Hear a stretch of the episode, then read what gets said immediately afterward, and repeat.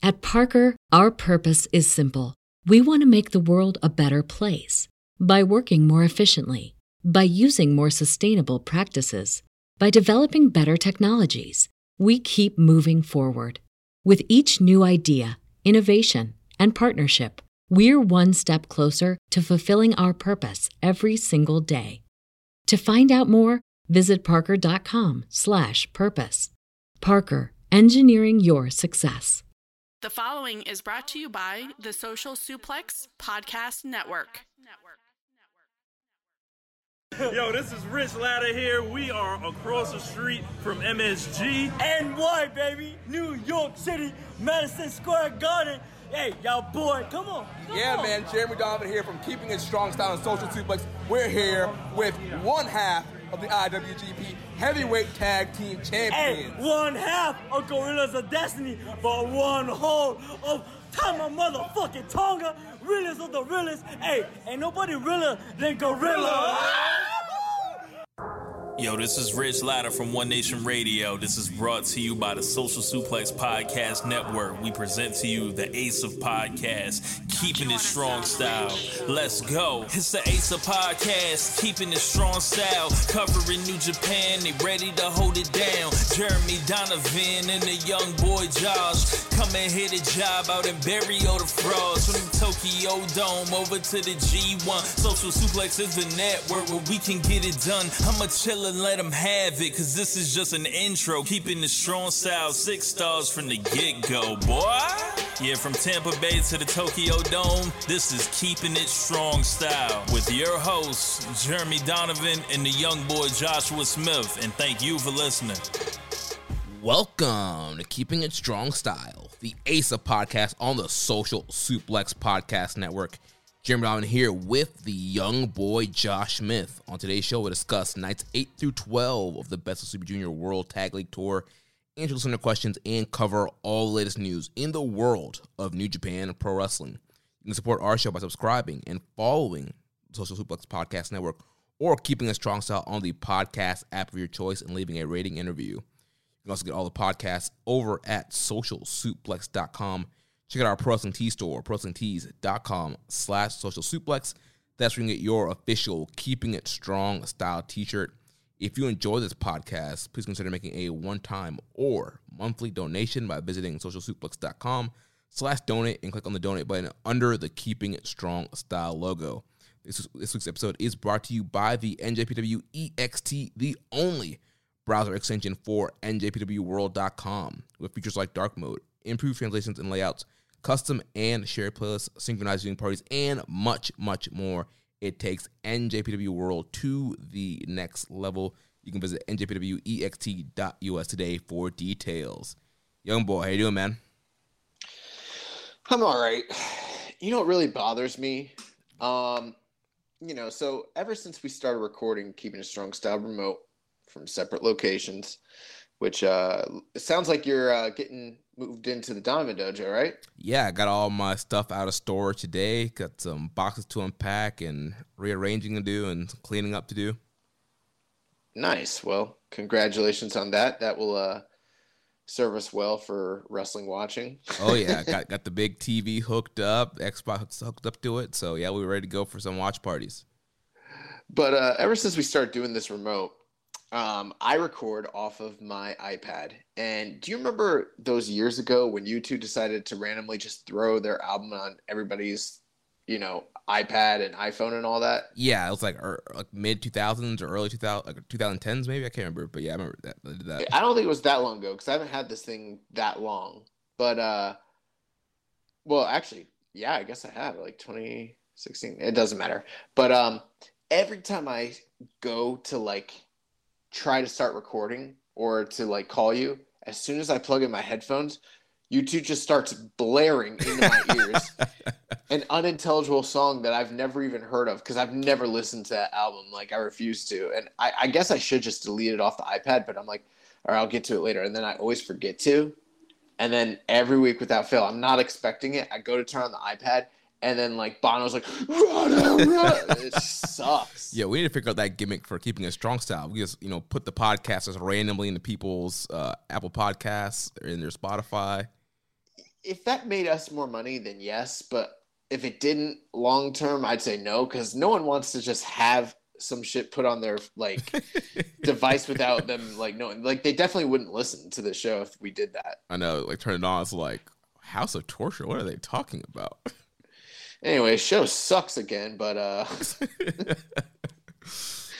at least they didn't bring Dick Togo out there tonight. like, what is going on? Who's Dick Togo? oh man. Before we jump into uh, reviewing the shows, uh, first thing, um, a little announcement here, a little plug. So if you are in the Tampa Bay, St. Pete area, you need to check out the first ever gift for the giftless charity event extravaganza in association with the Christmas Toy Shop charity, and it's going to be at Cage Brewing. Come see live pro wrestling, drink a beer, and donate to a worthy cause. 100% of the proceeds will all go directly to the charity. Recommended donation is $10 or one gift meant for children aged 0 to 12. So, Social Suplex Podcast Network is one of the many sponsors for this uh, gift for the giftless event. Ton of our uh, local wrestling friends will be wrestling on the show. Captain Aaron, Aaron Nova, Eddie Torres, the OAO in the main event, Snoop Strikes, and Hunter Law against the gifted Logan Cruz and Wheezy T. AEW superstar Jay Lethal will be in the house, so should be a, a fun event. You want to know what the funny thing is? That actually sounds like a card I'd be willing to go see. you know, I, I would go, but I'm, I'm going to be in Pennsylvania this weekend uh, when that show is happening, or else I would definitely be there. oh, gotcha. So you pulled a Vince McMahon. Yeah. Vince, are you watching? I was watching, and it was awesome. Who did he say that to? It was that NXT UK paper. Uh, yeah. Oh, yeah. and they were like chanting, "Vince, are you watching?" And he tweeted, he tweeted out, "I was watching, and it was awesome." And it's like it's very clear Vince McMahon did not watch that shit, and he also doesn't know how to tweet, and he definitely didn't tweet out that response to those Oh, people. dude, no. it- There's some social media geek that's running his profile and tweeting out happy birthdays and, you know, not It's probably that kid Josiah that was working over there. Josiah. Yeah, wasn't that the name of him? The uh, they fired him. He was the kid that was doing all the backstage interviews in NXT UK. I don't even remember what his name was. It Doesn't matter. It was some geek. Uh, so yeah, so if you're in the Tampa Bay, St. Pete area, check out the GIF for the giftless, and also gotta plug our year-end award. So by now you've probably already seen the bonus episode that we did this past weekend on your feeds, where Josh and I broke down all the categories and nominees in our 2021 year-end awards. Make sure you get your votes in. We're about one third of the way that we need to get to surpass uh, last year's vote. So if you're listening and you haven't voted yet, go ahead and vote. Uh, bit.ly slash Kiss Awards 21 is the link that will get you to the ballot. There's a lot of tight races right now. Match of the year, faction of the year, fighting spirit, young boy of the year, strong style fight of the year. All your votes count. Even the second and third place can swing any of these categories. Yeah, and uh, be sure to check out the audio. We dropped it as a bonus episode um, earlier this week, and you know I felt like we did a pretty good job. Could you imagine how long that episode would have gone if we had a guest on this year? Yeah, it, w- it would have gone. Yeah, it would have been pretty long. But you know, I do feel kind of sad that we didn't have uh, Rich on. He he felt like we we buried him. Um, he seemed We pretty. did. pretty sad not to, not to be on this year. So uh, Hey, I, I would love to have Rich come back on. He just needs to watch some New Japan and then, uh, you know, and then come on out. but um, yeah, guys, definitely go. You know, put out your vote. You know, spread our uh, uh, the the awards ballot to everywhere you can, whether it's you know Facebook group or you know Messenger or you know Discord. You know, however you conversate with other people about wrestling, be sure to get the word out about New Japan and about our awards so we can make this the most successful one ever. yeah, smack down your vote. Voting will uh, close December 19th, so get those votes in. And we did have a question here about one of our categories. So this comes from Reddit user Raising Falcon. This says, I was looking at your feuds of the year list and I was disappointed. Maybe it's because I've watched WWE for the longest time, but when I think of feud, it's something way more personal between two wrestlers. In your list, most feuds were just really consecutive matches wrestlers had against each other. There was really no beef between them. When I think of a feud, it's more like O-Khan versus Tenzan fighting over a Mongolian Chop that didn't really go anywhere. Weak feud. In my opinion, Japan just has way more subtle way of presenting feuds than the West. To me, most huge on your list made me reflect on how a bad year it was for New Japan if those were the top feuds the company offered. Huh. Uh, interesting question and some interesting remarks there from Raising Falcons. Um, I'd like to go first, and I'll just address a few of these things. So, um, uh, granted, if you just looked at our list, you'd probably come to your own um, conclusions. But I think listening to the audio that we presented maybe gives a little bit of insight to some of our decision making, reasoning, and that sort of thing. But I, I would say this: while yes, New Japan has had a down year in terms of a myriad of things. Um, I don't think it really affected the quality of the in ring product, and I don't think it changed too much the uh, quality of the feuds that occur in this company, other than the idea that sometimes there might be consecutive series of matches that are of a higher caliber than we got this year. Um, you know, I don't think we had a two or three match series that was well, maybe two, but we didn't have like a three match series that occurred this year that was like your Tanahashi Okada or your Omega Okada or what have you. But um, when you look at years past and what we've nominated, we've always nominated a uh, variety of different types of feuds.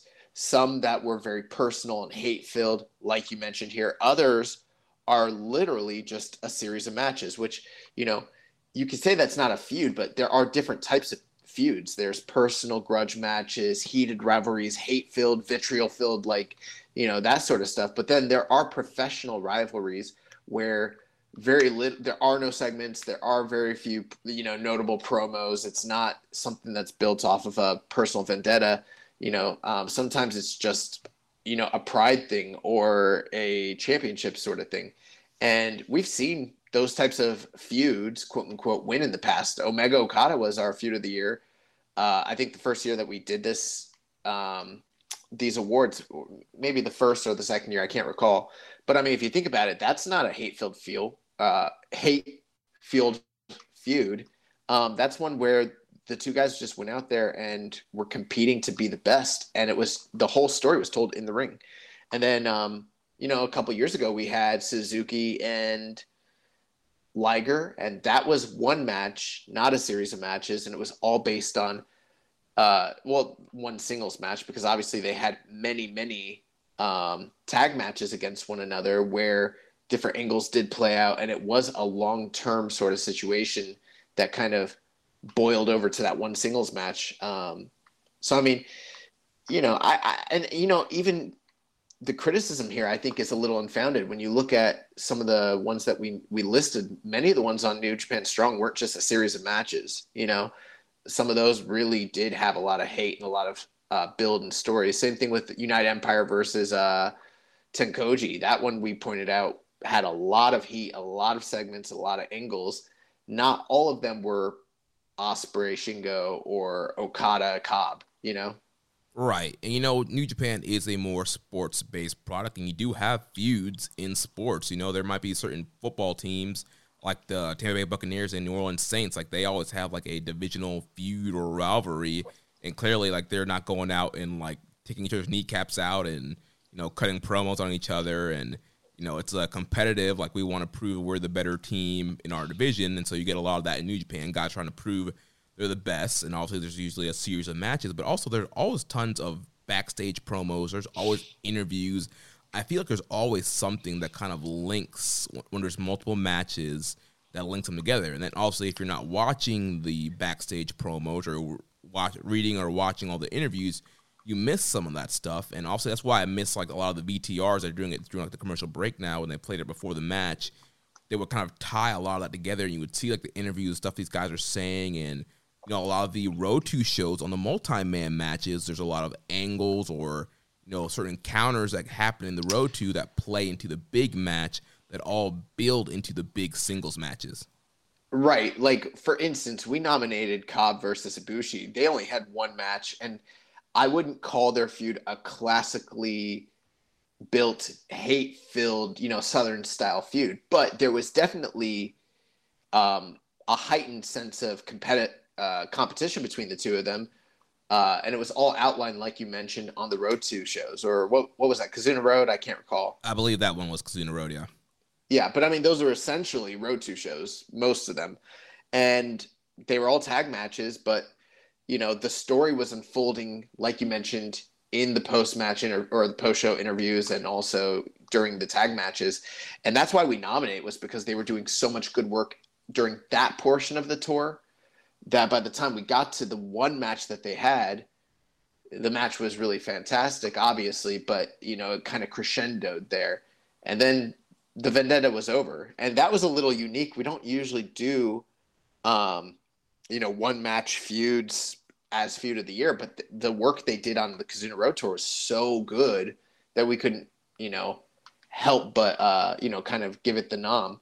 But uh like you mentioned if you're not watching all that stuff and we don't expect everybody to obviously that's kind of what the this show facilitates is filling people in but uh you know if you're not seeing all that stuff you are missing some storytelling elements and that's why it might seem one particular way when you look at those awards hope i hope that uh you know clears some of that up Yeah, definitely. But uh, thanks for bringing that up, uh, Raising Falcons, and uh, I saw that you already voted, so thank you for voting and yeah, uh, supporting. oh this man this man jeremy's watching everyone's uh votes taking a look who's who's in it who's not Yeah, I'm watching the ballot, see who's coming in, see if I need to stop the count. You know, Vance Barcher 87.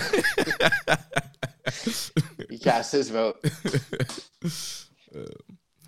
All right. Uh, two news items here that I think we should talk about here at the top of the show before we get into the show reviews. So, um, there was a news report that came out of the travel restrictions being placed in Japan due to a new variant of the uh, coronavirus being spread, and there was a lot of questions. And what does that mean for New Japan? What does that mean for the Gaijins who need to get in?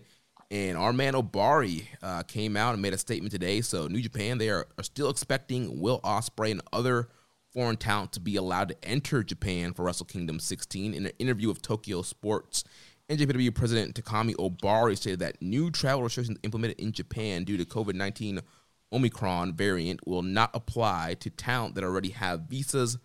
Under the current rules, I've heard that regular foreign wrestlers have visas to work in Japan, so they'll be treated as re entry.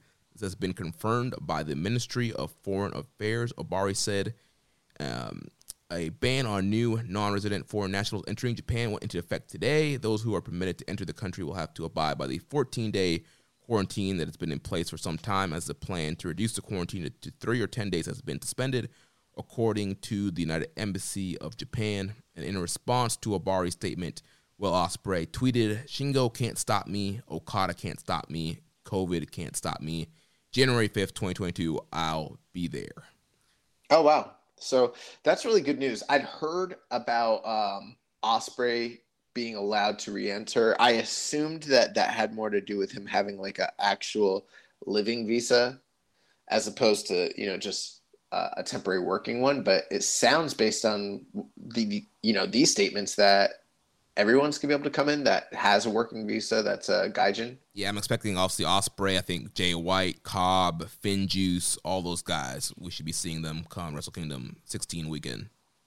I know at least two of those guys for sure will be there. I don't know about the rest.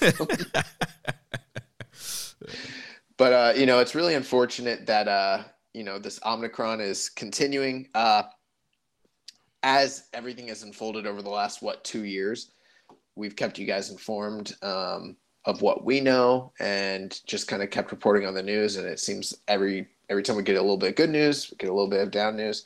So you know, uh, this seems to be not the best news in terms of like moving forward with lifting restrictions and things like that. But hopefully, people stay safe, and hopefully, this uh, you know, Omicron ends up not being that big a deal. You know. Right, and I mean, they, they've been Japan's been doing a great job with vaccinations. Um, we were seeing cases go down there, so hopefully things gets under control, and you know people will be able to come in for Japan, and hopefully we'll get some restrictions lifted on the, the crowd cheering. That's one thing I'm that's kind of a bummer with this news. It seemed like we were so close to getting uh, crowds to be able to cheer again, and so with this uh, new variant, that might delay that. But I was literally like, when this all when this news broke, I was like, oh my god, what are they going to do for the second night?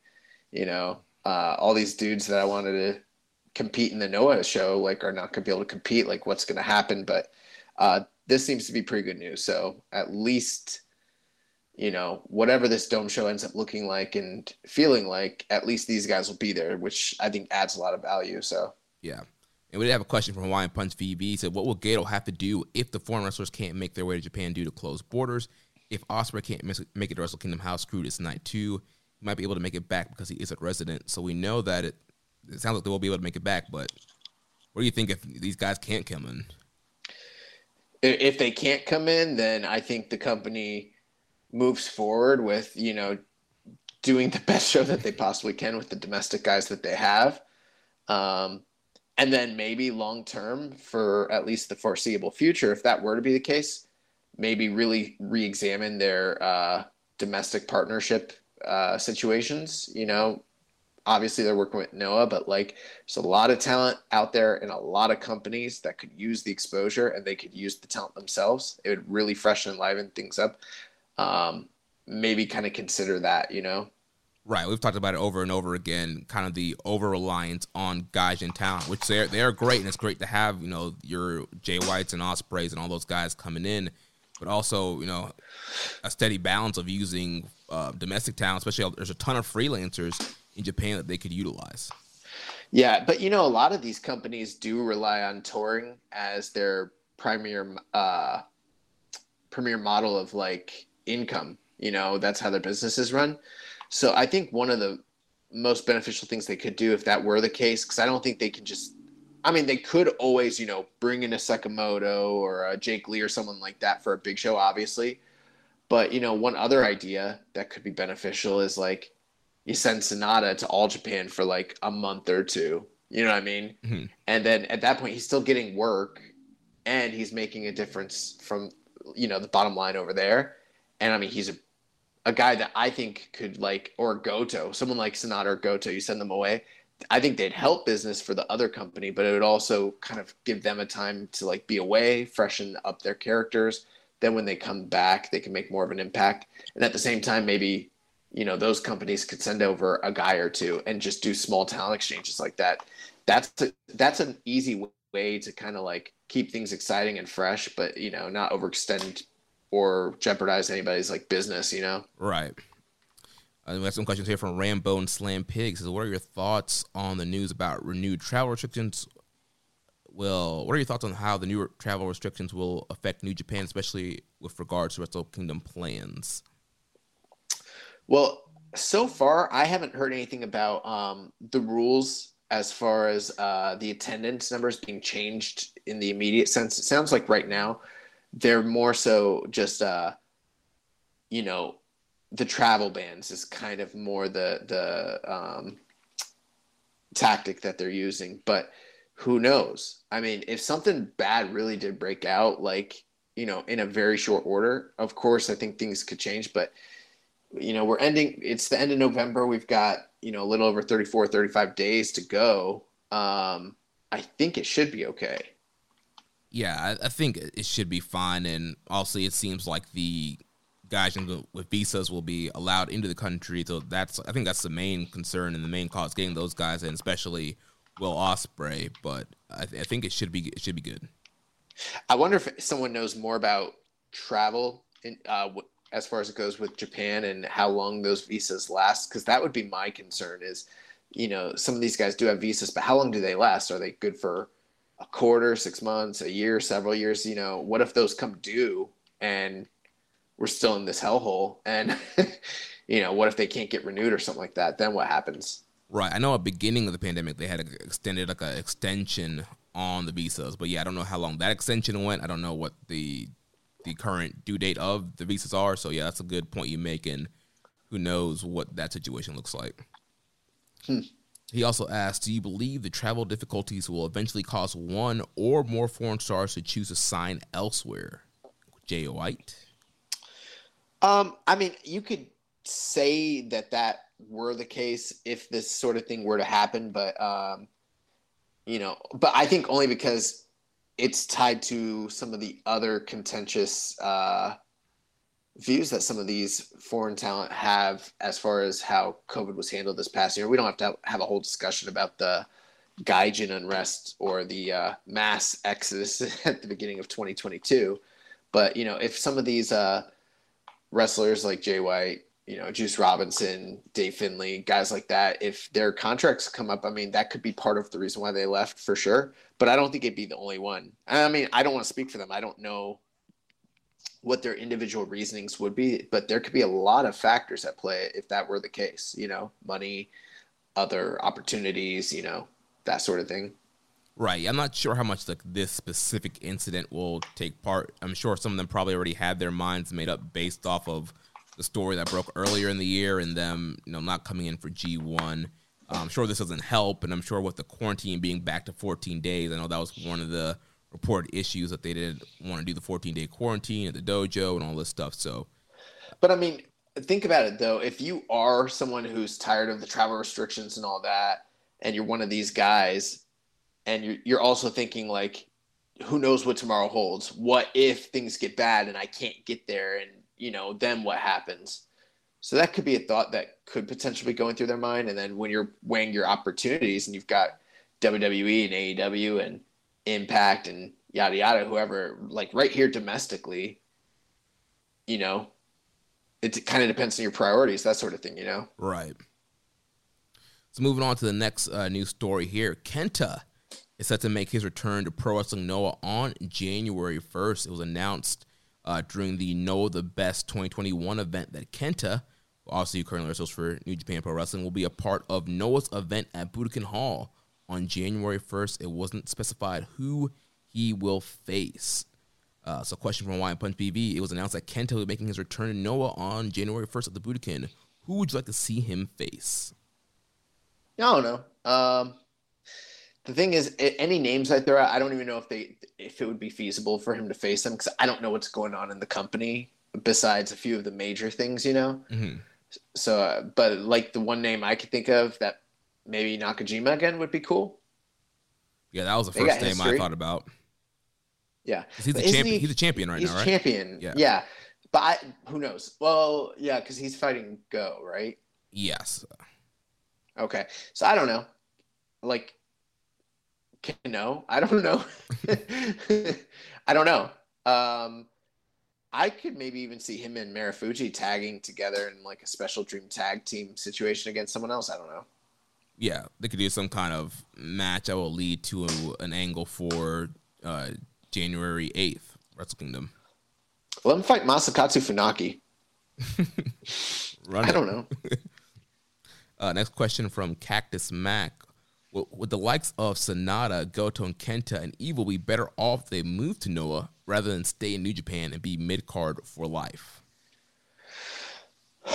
Uh, wow, that's four very different names in different, you know, um, stages of their career as far as what their the future holds. I mean, I think it'd be hard to say that they're all mid card for life. Uh, you know, I don't know how much money Sanada Goto, and Kenta and Evil all make, um, but I gotta imagine that you know wrestling is a job. It, it, it's a it's a trade, and so it's you know sometimes yes of course you want to be utilized to a certain extent. You believe that you're capable of being the top guy or the top draw or whatever.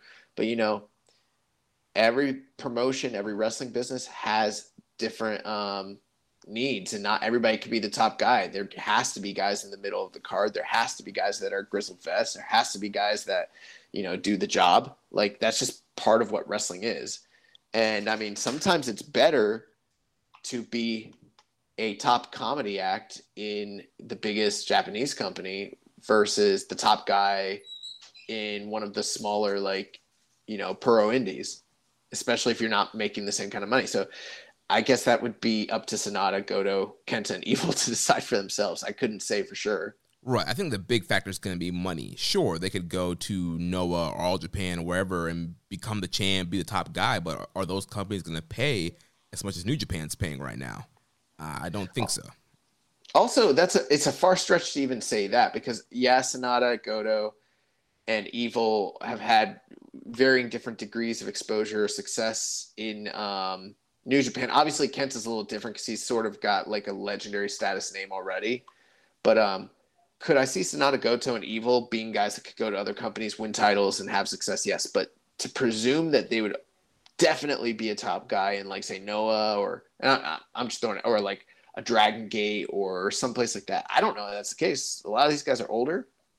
I mean, why would those companies and if who knows if like they weren't really affecting business long term, you know, unless those companies were really marks for like New Japan as a whole, I don't know that they would even necessarily be the top guy. That's presumptuous to think that that's the case because there is a lot of top talent in other companies, you know? Right. It'd be a TNAism if you just brought these guys in and have them beat all your homegrown top guys.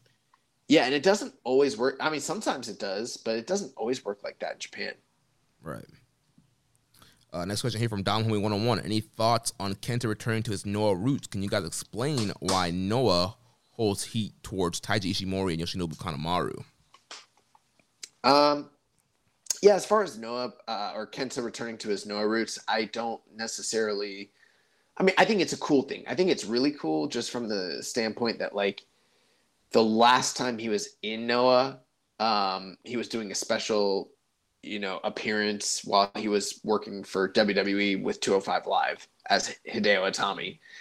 So it is kind of cool that he came back to Japan and he's in the top company, he's a top star there, and then he's sort of able to make his return as Kenta, you know, proper. So that's cool. Plus, with the fact that Wrestle Kingdom is the, the fourth and the fifth, and then they're having the third day, the amalgamated show on the eighth. Uh, the idea that they're in what Budokan? Yeah on the first. Yeah, a, a big Budokan show on the first, right after the Japanese New Year. Like that's really cool. Um, and then the idea that Kenta will show up on that show, we don't really know in what capacity, but the the potential for some sort of um, bolstering of the, the show on the eighth and interaction between the guys from both companies. Because yeah, Kenta's there, but that doesn't mean he's for sure the only guy that will be there. You know, who knows what other elements could appear and like what if some of the Noah guys show up on the fourth or the fifth in some capacity. So like that's just all really exciting to me. Um, as far as Ishi, Ishi uh, Mori and Kanemaru go, these are two guys who, um, you know, kind of broke tradition in leaving for New Japan. Um, they were both, you know, mainstay junior guys in Noah who had like a long and lengthy relationship with the company and in uh you know to a certain extent kind of were like homegrown talent. And in japan um not always but oftentimes if you spent a large portion of your career in one company and they really invested in you uh, especially if you went through their dojo system. I i know ishimori didn't necessarily uh, to some extent probably but i think kanemaru might have. But if you trained extensively in a company and went through their system and they invest in you, it's kind of expected that you stay there for life. As crazy as that sounds. And then the idea of guys jumping from company to company, it's kind of rare. It has happened in the past, but it's not, uh, you know, really seen favorably. And in both cases, these guys left for greener pastures. But um, I know for sure with uh, Ishimori, the way he did it was frowned upon because he kind of told them he wasn't going to New Japan. Right, because he, he, he, was doing Impact at the time. He's like, "Yeah, I'm gonna go to Impact, do some more stuff in the states." And the next thing you know, Bone Soldier has arrived in New Japan. right. Yeah. So he said he was going to the states. I think he showed up for a couple indie shots, and then suddenly he's in New Japan. So they kind of felt like he dealt with them in a dishonorable way. I don't know the story. Huh? Said finesse them. Yeah, he finessed him, and I don't know the the full story, but I think Kanemaru may have done something similar. I believe Kanemaru, if I recall, Kanemaru kind of got brought into Suzuki-gun, but then jumped with Suzuki-gun and or something like that. Uh. I'd have to take a look at it, but I don't I don't know the full history on that one. But yeah, both guys apparently are, you know, persona non grata within the company because of that. Right, and even back in the day, I don't know if it's still this way, but you know, officials from companies they don't want wrestlers talking to people from the other company like in public at least. It was like it was very like you stuck with your career, like your promotion. Yeah, you got to keep kayfabe. But you know the thing with Kenta is he did leave too, but like when he left, he was very forthright about it. There was a press conference. It was all made very public, and you know also it was going to WWE. So I mean, anytime someone goes to WWE, it's seen as like, oh my god, they're going. You know, They're going to the promised leaving. land. yeah, they're going to the majors, that sort of thing. So Right. And they did that whole like contract signing with Hulk Hogan and him in Japan and they made a big deal about it. So yeah, yeah. And so yeah, Kenta returning Noah should be cool. I don't- heard there were fans that were crying in the crowd when that day announcement happened. So clearly he means a lot to them. So who Kenta? yeah. Oh, absolutely. I mean, Kenta, um, he's a big star, man. Yeah. he's a big deal. All right, let's uh, shift gears here into World Tag League and best of the Super Juniors. So first, just pointing out the Young Lions. So a series of draws here. So on uh, night four, Fujita and Nakashima went to a draw of World Tag League. Night five of Super Juniors, Fujita and Oi went to a draw. Night six of Super Juniors, Oiwa and Nakashima went to a draw. Night five of Tag League, Fujita and Nakashima went to a draw. Night seven of Super Juniors, Fujita and Oiwa went to a draw, and then night six of Tag League, Oiwa and Nakashima went also went to a draw. Uh, young boy, thoughts on how these guys have been doing in the quote unquote C block of these tournaments? Yeah, all these guys have been doing pretty great. Um, uh, I don't have a lot of you know groundbreaking insight, but the one thing I will say, um, while I think all three guys are are good to very good, um, I just tend to prefer the matches when it's Fujita and Oiwa a lot more than when Yuto Nakashima is involved. Um, and he's good, like I said, but they just I they have a really good chemistry. Oiwa and Fujita do, Mhm. um, and we we saw that on display as soon as they like debuted. But their matches seem to just be more kind of physical and like hate filled. You know, they they feel more authentic. Whereas um, I can always t- like again he just started, but I can always tell when Nakashima's wrestling that he's wrestling. You know what I mean? Right. Yeah. So that that's the main thing for me. Yeah, one thing that I've noticed, well, we've kind of pointed out during the early Oiwa and Fujita matches, but these guys are just using more submissions than a typical young lion would use, or they're doing more arm Mm. bars and kimuras, especially when they're wrestling against uh, Nakashima due to his uh, arm injury, and they're just doing like more submission based, more a little bit more grappling than I think we normally see with young lions. Um, Nakashima has been impressing me, and he even him like he did a, a guillotine on today's show against Oiwa, which you really I don't think I've ever really seen young lions like doing a guillotine at all, and so It's rare, yeah. These guys are really kind of Uh, pushing the envelope here. Yeah, yeah, quite a bit. Um, the other thing too is I've noticed that they kind of abandoned some of the earlier like uh, storytelling as far as um, the outcomes of the matches. They were kind of like telling a story of like um, Nakashima having issues with his arm and then him kind of overcoming that. That's all kind of gone away.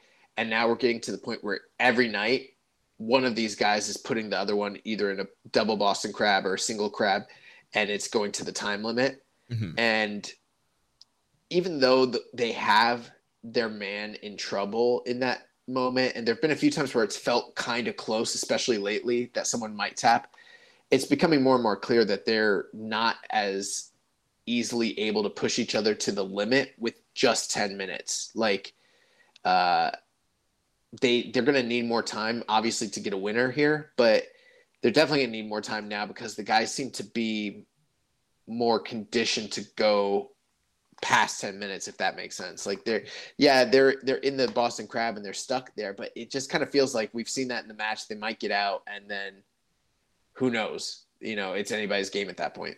Right, and similar like we see with pretty much every young lion, especially we saw with Tsuji and Uemura with their series of draws that you know that kept pushing that ten minute break, and then they finally when they got that extension of time limits, then start seeing more finishes between these guys. Yeah. So, and I mean, that's the big question is, are any of one, uh, is any single one of these guys going to be able to get a single win on anyone else, you know, or are we just going to see all of them go, you know, the 10 minute time limit draw? Um, in some of my more like optimistic days, I used to think like, oh, maybe at the end of it, since no one's gotten a win, they'll do like a triple threat, special one time triple threat, give them you know extra time. But uh, I now know they're just never going to do anything like that. It's just going to play out however it's going to play out. They're probably going to go the entire tour with everybody just getting draws for 10 minutes. And then, you know, maybe after Wrestle Kingdom, they'll give them more time to start getting wins on the new beginning tour or whatever. Yeah. So we had a question here from Puro Poppy. He says, has the booking of Best Super Juniors or any of the participants in particular surprised you at all? Besides Sho, it doesn't feel like anyone is being elevated, and we just have a big pack of guys hovering in the middle. Robbie Eagles in particular feels like he's right back where he was in last year's tournament besides his title run this year. I'd ask the same about World Tag League, but I ain't watching that. Glad I got you guys to do it for me. uh, great question.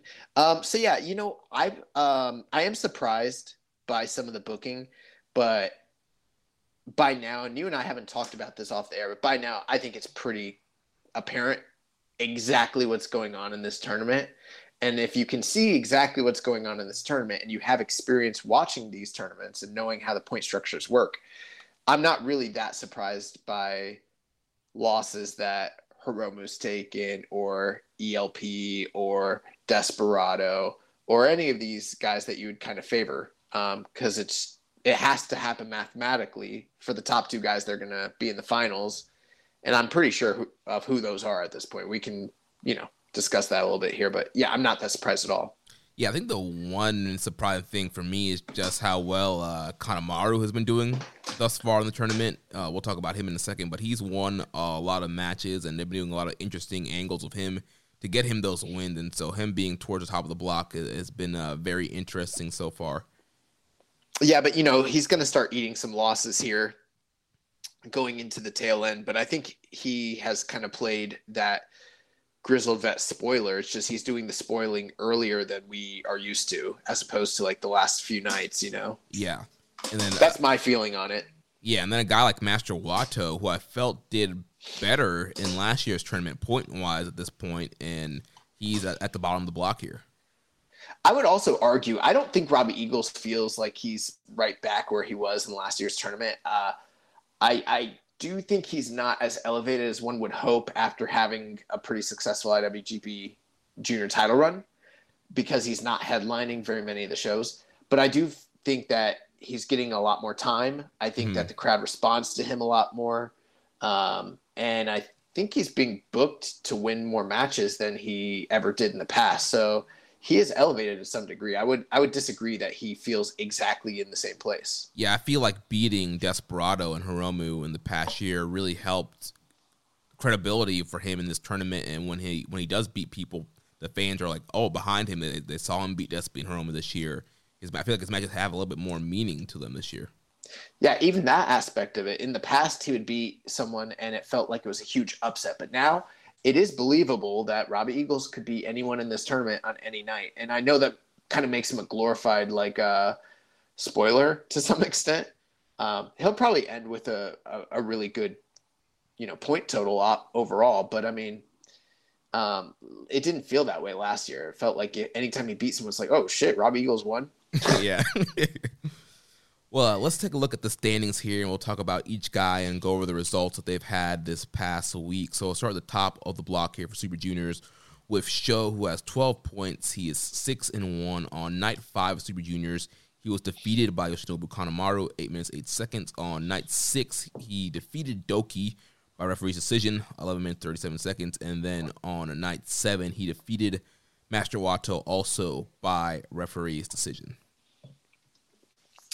Yeah, so Sho um, his matches aren't the best. but I kind of get it because it's it's the story they're telling, you know. And um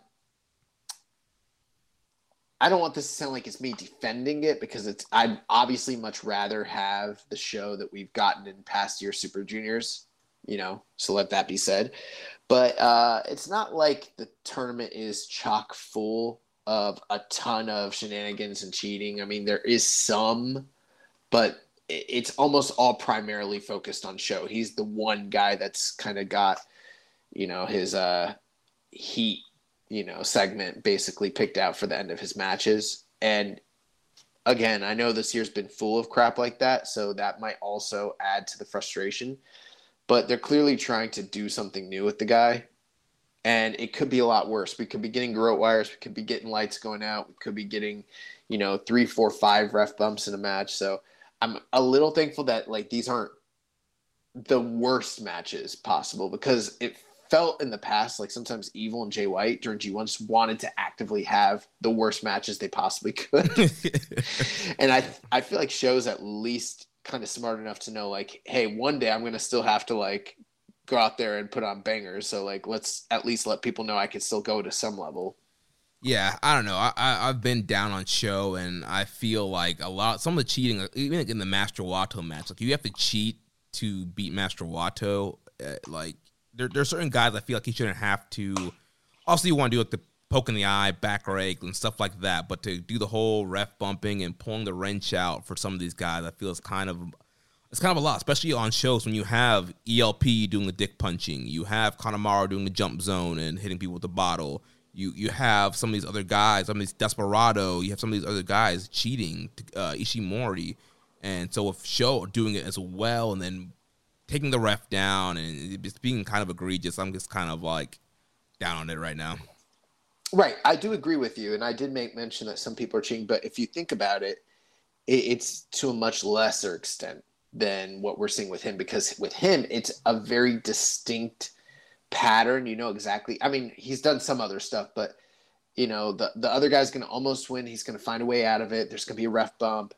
He's going to hit him with the wrench, and then he's going to put him in his uh you know whatever that snake bite submission the snake bite correct and so it's like that's his that's his deal that's what he's doing on this tour you know we've seen you know other archetypes of this in the past whereas like those other guys yeah they might cheat here and there because they're heels but they're not doing it consistently the same way each match some of them aren't even doing it in every match you know what i mean yeah, and I think uh, like we've seen in the past, like for new gimmick, they're trying to establish the gimmick. They're going to different towns. They want everybody to understand. All right, this is the way Sho cheats. Is how his matches are laid out. So they're trying to kind of drive the point home that this is how Sho wrestles now. And I, I do get that, but well, think about this too. Is like in the past, I I never liked this type of thing, but it does. It didn't always feel. um as necessary with some of those other guys you mentioned as it might be with Sho. Because think about Sho.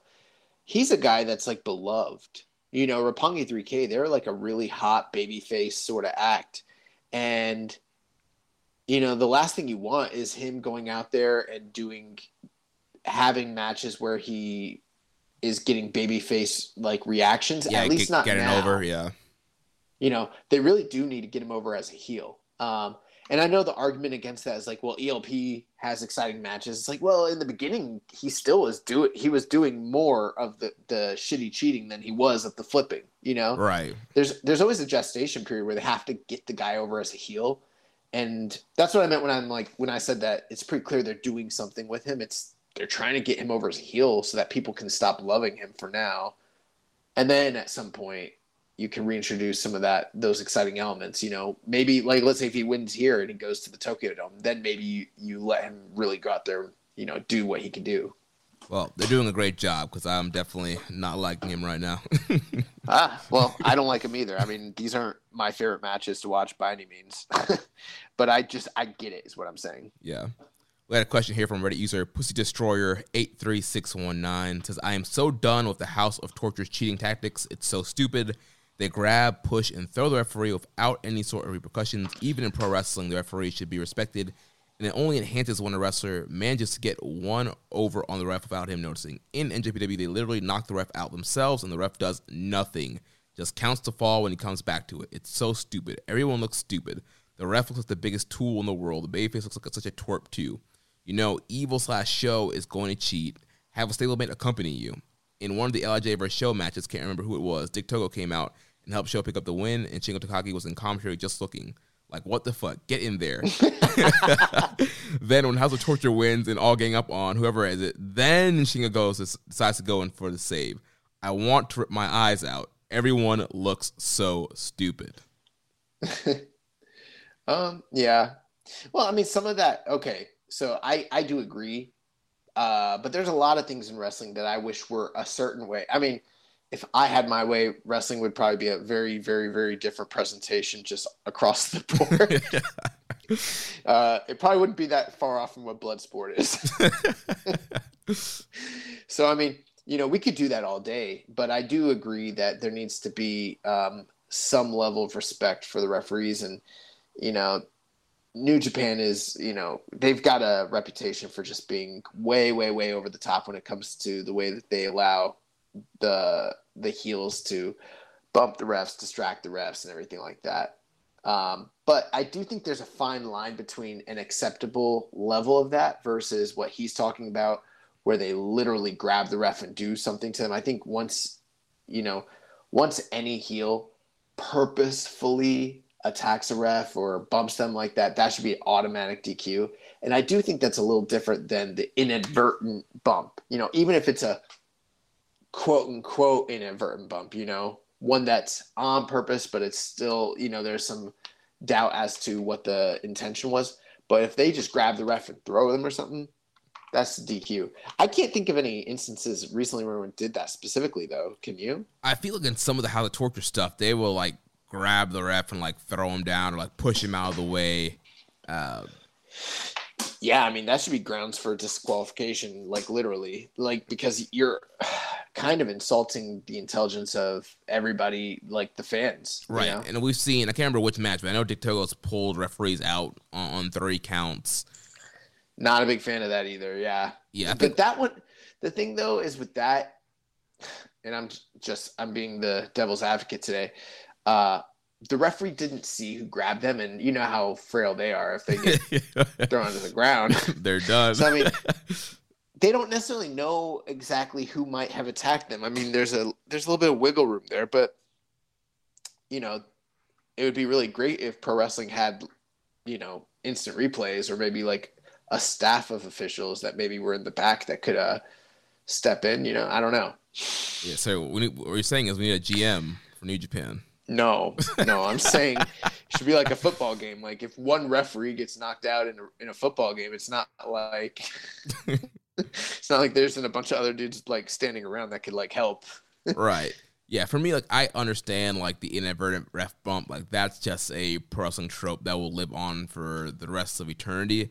But once they are, like you mentioned, it's you know, intentionally them grabbing the ref, pulling the ref out, pushing the ref, knocking the ref down, slapping the ref, whatever it is, putting your hand on the ref, that should be automatic DQ. And I do think I kind of I agree with, it, uh, Pussy Destroyer here that once they do that, and then you have the stablemate that's kind of sitting there, it does make them look stupid.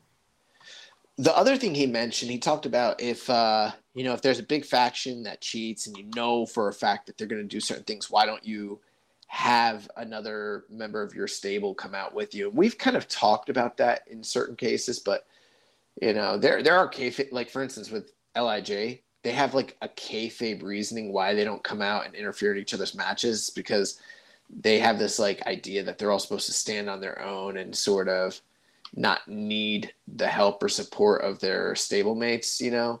Right. Uh, and I guess it depends on what the uh, motivations and the uh, philosophy of different teams are because they're not all the same. Right, and that's kind of we've seen that with Lij, like you mentioned. Yeah, that's kind of been their thing. Like you know, the very very last straw will come out to help you, but otherwise, like you're you're on your own, kid. Um, yeah. Uh, chaos, we know they just they don't they don't support anybody unless it's like Goto, Ishii, and Yoshihashi getting each other's backs. They never are together. Right. So yeah. The other thing too is like um you know, sometimes I don't know. I don't know what the kayfabe rules are. Like uh, very often in New Japan, we're mostly seeing guys be accompanied by their official seconds. You know, and I, I do think there are occasions where people get followed out by like their tag team partner or stablemate, but that's a little bit rarer. You know, we're not seeing as much of that in New Japan today, and we're certainly not seeing you know the whole stable come out together like we did with Bullet Club days anymore. Mm. You know that's kind of been done with. So right. But yeah, that pretty much wraps up, up for Sho. I would say I, I, I did enjoy the Kanemaru match because Kanemaru came out with a jump zone, wasn't dealing with any his cheating, and got this man out of here in eight minutes, and that was a pretty surprising upset win there. Yeah, I kind of popped when Kanemaru beat this man in eight minutes. I was like, fucking jump zone, yes. So let's move on to the next guy here, El Desperado, who is, has nine points, four wins, two losses, one draw. So on night five, Despy defeated Doki, 15 minutes, 8 seconds. On night six, he defeated Robbie Eagles, 18 minutes and 25 seconds. And then on night seven, he defeated his tag team partner, Yoshinobu Kanemaru, 15 minutes and 10 seconds. Yeah, so Desperado kind of uh, bouncing back from an early uh, kind of deficit and, you know, racked up three in a row here against uh, two of his stablemates. So there's that. You know, Mhm. some people were calling, uh, you know, I heard rumors that, that the fix might have been in on that one. I don't know. Um, but in all seriousness, I think Desperado has been having a pretty strong tournament. I wouldn't say like the greatest tournament in terms of match quality, but then again, I wouldn't say that about anybody in this tournament. right. But I think he's doing a good job in the main events and semi-main events, and um, for for whatever reason, he just feels like a guy that's really come into his own as a singles wrestler and a character.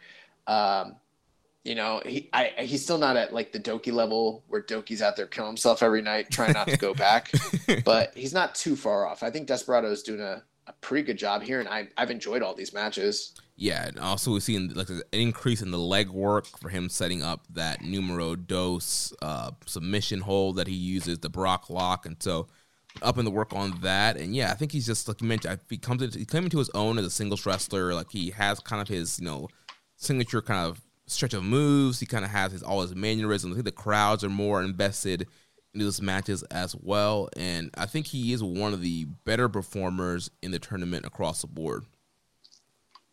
Yeah, absolutely. I mean, at this point, obviously, he's the champion. He's not going to win the tournament. He could play a factor into the finals. And I see him getting a lot of wins from here on out. He'll probably take one more loss just to kind of make sure he doesn't uh, make it to the finals, unless one of the people that's beaten him, you know, ends up having a tiebreaker over him between here and now. But uh, Right. you know, Desperado, he's still got some big matches, some big main events in front of him. And uh yeah, I mean, I, I I'm pretty optimistic what the rest of the tournament looks like for him. Yeah, I would say out of this stretch, the Eagles match was probably my my favorite out of these three that he had this past week. Kind of following up from the series that they've had this year, I think they've built some uh, really good chemistry. I wouldn't say this is the best match out of the series, but it did play off the previous matches they had this year, and obviously both men worked for leg submissions and all that. That story was told as well. Eagles has done a lot better with his selling over the years as well. So really good matchup there on night six. Yeah, he rolled up Robbie, huh? Yeah. It's been a we, we mentioned this last time, but this is the roll up tournament. There are there are so many roll up pin victories in this tournament. Like it's I don't know if it's like that every year, but it feels like it's I way don't more think this so. year. Yeah, I feel like in previous years, most dudes hit their finish and that's it. This year, it's like sponsored by Yo. It's everybody's doing wacky roll ups. Okay, well, next we got Yoshinobu Kanemaru. Eight points, four wins, three losses. He uh, defeated Sho on the uh, fifth night, eight minutes, eight seconds. He was defeated by Ryusuke Taguchi on the sixth night, 10 minutes and 13 seconds. And then on night seven, he w- was defeated by his tag team partner, El Desperado, 15 minutes, 10 seconds. See, like I mentioned earlier, it's been really interesting to see Kanemaru, you know, being positioned so high. I mean, normally, like you mentioned, he is that kind of grizzled vet who pulls the upset wins, but I feel like it's been a little bit more in this tournament, maybe because it's just so heavy at the beginning and pretty much, you know, doing the jump zone right from the entrance way and not wasting any time. Uh, like I said earlier, I, I popped for him uh, beating Sho there on night five. Uh, had some interesting matches with Taguchi and Despy on six and seven. Taguchi was more kind of a more of a, a goofy match and um, trying to use some antics to to get Taguchi out of there, but Taguchi was able to uh, outmaneuver Kanemaru at the end there to get the win. Um, then Despy and uh, Kanemaru, Kanemaru didn't you know hold back here against his uh, stablemate, and he knew he was going up against uh, the junior champ and was hoping to uh, get a future junior title shot out of this match. Yeah, and, you know, he couldn't beat that man fair and square. Yeah, the thing with Kanemaru is, yes, he. Uh, I think part of it is that he's got four wins, so he's one of the. You know, I mean, he's tied with uh, you know, Taguchi, who's a historically good performer. He's tied with uh, Taiji Ishimori. So, I mean, he's in rarefied company, and that's not usually where we see him at this point in the tournament. I, I do expect him to start eating more losses between now and then, but I've enjoyed not I wouldn't say his matches. I think I say this every year about Kanemaru and Super Juniors though. He always kind of sneakily has an enjoyable tournament because he's kind of a creative guy and finds different mm-hmm. ways to do things. Well, I think he has a, a, a, certain role and he's very good at that role. He's not going to yeah. try. He's not going to try and overachieve and try and get a five star match. Like he knows where his spot is. He knows his role and he does perfect at his role.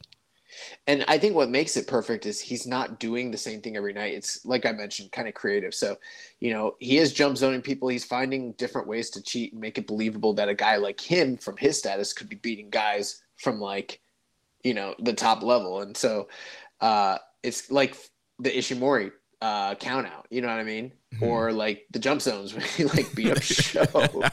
so it's like it's kind of it's funny the way he's beating these guys up. Like he, you know, no fit, no flips, just fists. You know.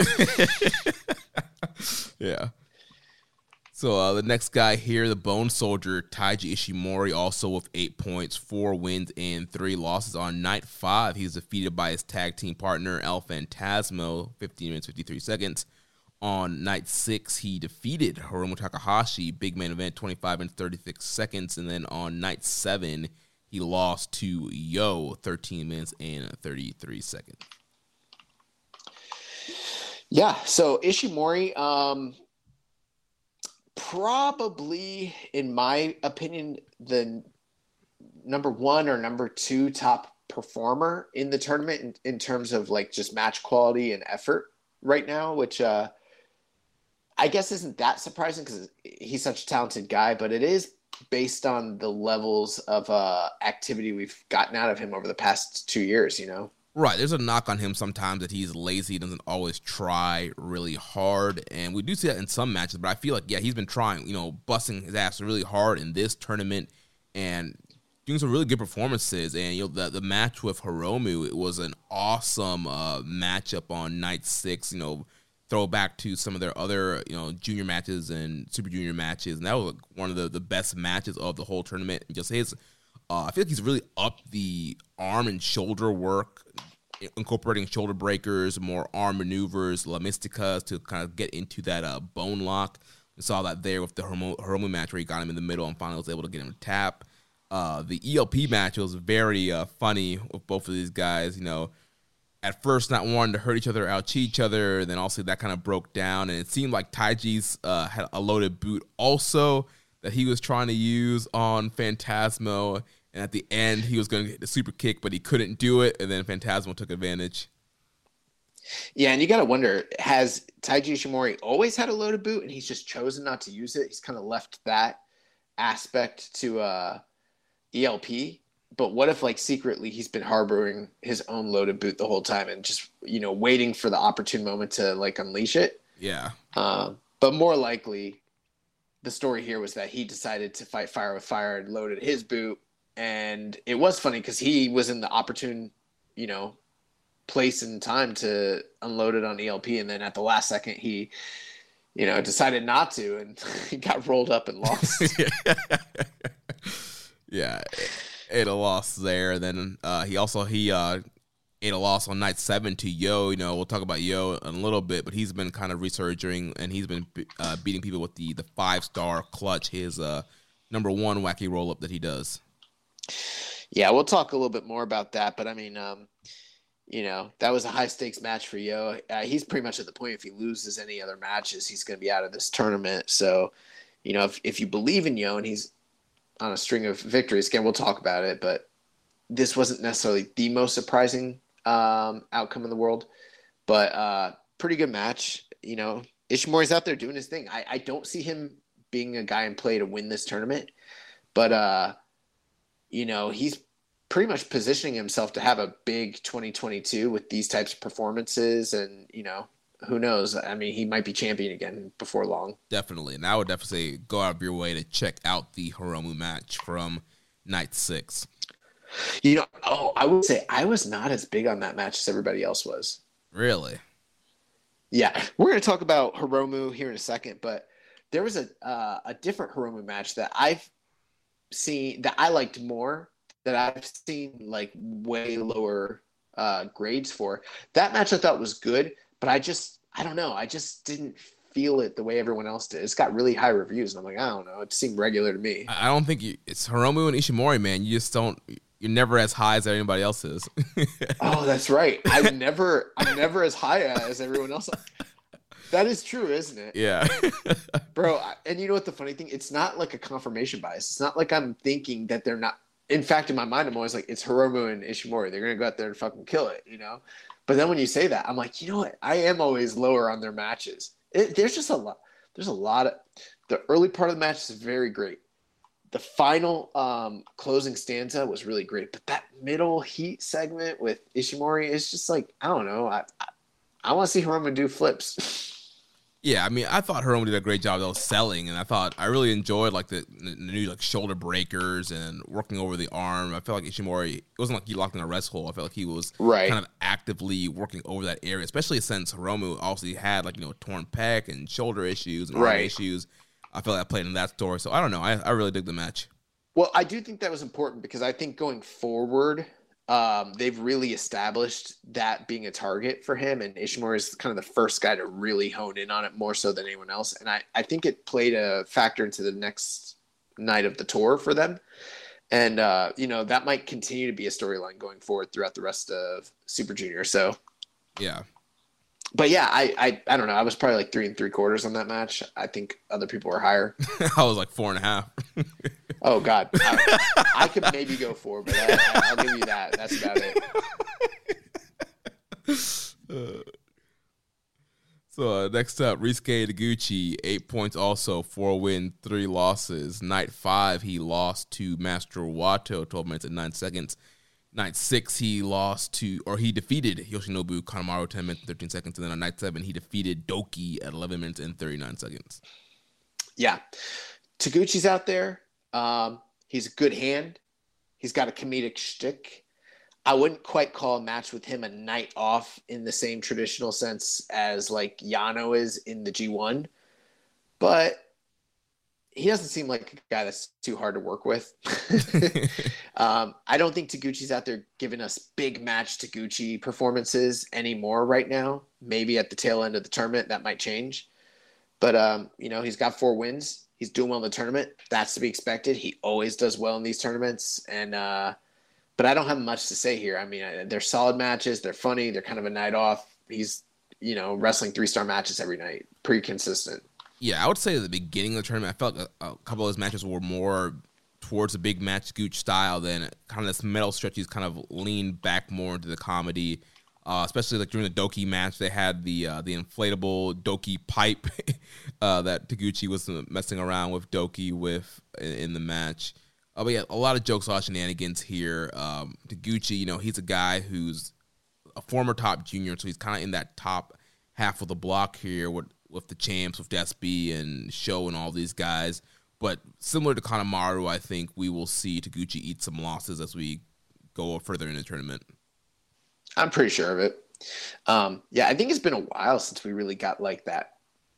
Well, I guess the Hiromu match was like the last really good singles match we got from Taguchi in the uh, Super Juniors last year, probably, huh? Yeah. Well, speaking of Hiromu, um, he's next up, seven points, three wins, three losses, one draw. Um, on night five, he defeated stablemate and tag team partner Bushi, 21 minutes and 16 seconds. On night six, he was defeated by Taiji Ishimori, 25 minutes, 36 seconds. And then on night seven, he was defeated by El Phantasmo, at 23 minutes 14 seconds. So I think this is kind of what one of those runs where some uh, earlier we had a question that was asking us if we were surprised by some of the booking. I assume some of that is referring to Hiromu's, you know, um, success in this year's tournament. Yeah, I think they've been kind of doing a, a, slow tease with Hiromu, and it's also he's always going to be one of the favorites. He's a top draw in the junior division, and I don't think you can go out there right away and just have him beat everybody and be pushed super hard in these tournaments. You, you need him to eat some losses. You need to make it make it hard so people can invest in him and people still don't get tired of him winning. So I, I do I understand what they're doing here, and kind of setting him up to for a comeback later on in the end of the tour. Um, eating two big losses to guys who are probably going to play into some final scenario to Taiji and ELP, both Bullet Club guys he's had rivalries with and junior title matches with. So if he wins and becomes champion, you set up in future title matches, or maybe he needs to beat one of these guys to advance to the finals. Uh, there's going to be some uh, stories definitely coming out from all the losses that he's had in the tournament so far. Yeah, Uh, my my whole thing with this is it, it's kind of like this. Um, while initially I pretty much was predicting Hiromu to win the whole thing because that's just kind of the safe and obvious bet. The more as the tournament kind of continued on, the more I thought about it, I was like, that's kind of the most boring and obvious thing you could possibly do.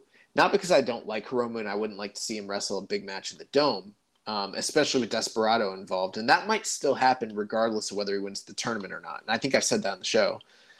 But, you know, his trajectory, his character arc cannot just be that I was champion and then I got injured and I left and then I came back and I won the Super Juniors and now I'm headlining the Dome. And it feels like we've gotten that story several times now. And if they did it here again, it's just wash, rinse, and repeat at that point. So again, I'm all for Desperado and Hiromu locking up, and I think there's a way to get there. But in my opinion, I am taking the stance right now. Hiromu Takahashi will not play a factor in the finals of Best Super Juniors 2021. He's not going to even. He's not going to be in the finals. Wow. And in order for him to not be in the finals, um, he has to eat losses against guys like Taiji Ishimori and ELP. And they're doing it in a way to where he's, I wouldn't say protected, but like, you know, he's compromised. He's, he's still kind of coming back from the shoulder injury. He, that's kind of getting targeted. And I don't know, he's, you know, some nights he's got the, that, that was another thing what's the deal with like some nights he's got the long boys and then other nights he's got the grungy shorts and i'm like part of me was like was this a well thought out thing like sort of like the okan big match uh, attire but i don't think it is i think the deal is he's only got one pair of each at this point and he- Right. you know and he washes that's- one one night and then wears the shorts, and he washes the shorts the other night, wears the long pants. right i don't think that he like put a lot of thought into this i think he's like uh, after this tour i'll buy some more shorts and we'll get rid of these long boys we'll, we'll just go straight shorts you know yeah.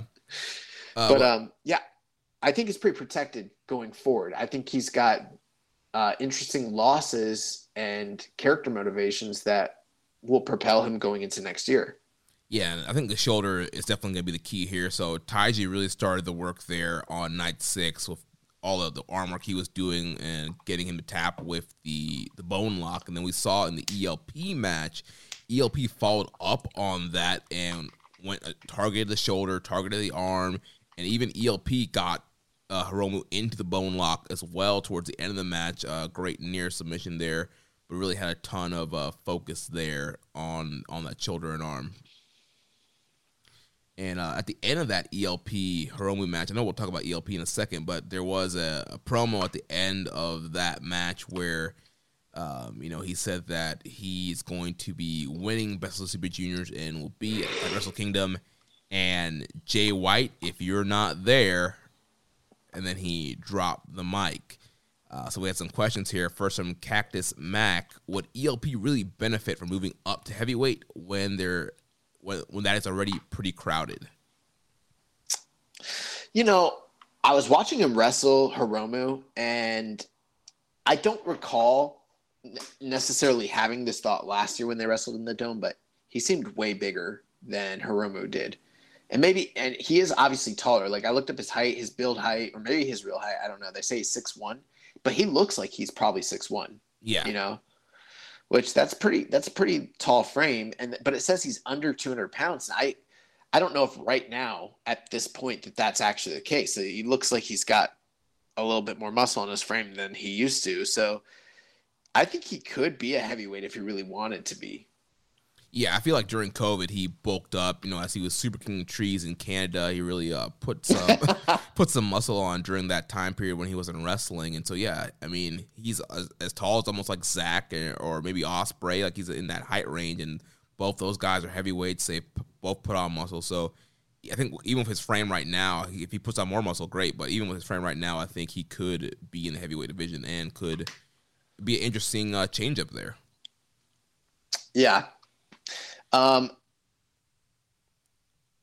yeah, we had another question here. Or you did you already read that one from Dan? No, I didn't. Okay. He asked us, he said, if ELP takes over as Bullet Club leader, would you consider that an upgrade or downgrade from the Switchblade? That's an interesting question. I mean, I feel like it's kind of hard to. I think from maybe from face value, it might seem like a downgrade because Jay's already been made a star. Uh, he's had his Wrestle Kingdom moments. He's had G1 moments. He's kind of been proven to draw great promos. Had some great, you know, match of the year candidates. I just feel like ELP really hasn't been tested in that area yet or pushed to that extent to really say whether or not he can hang at that level like Jay White got to. Yeah.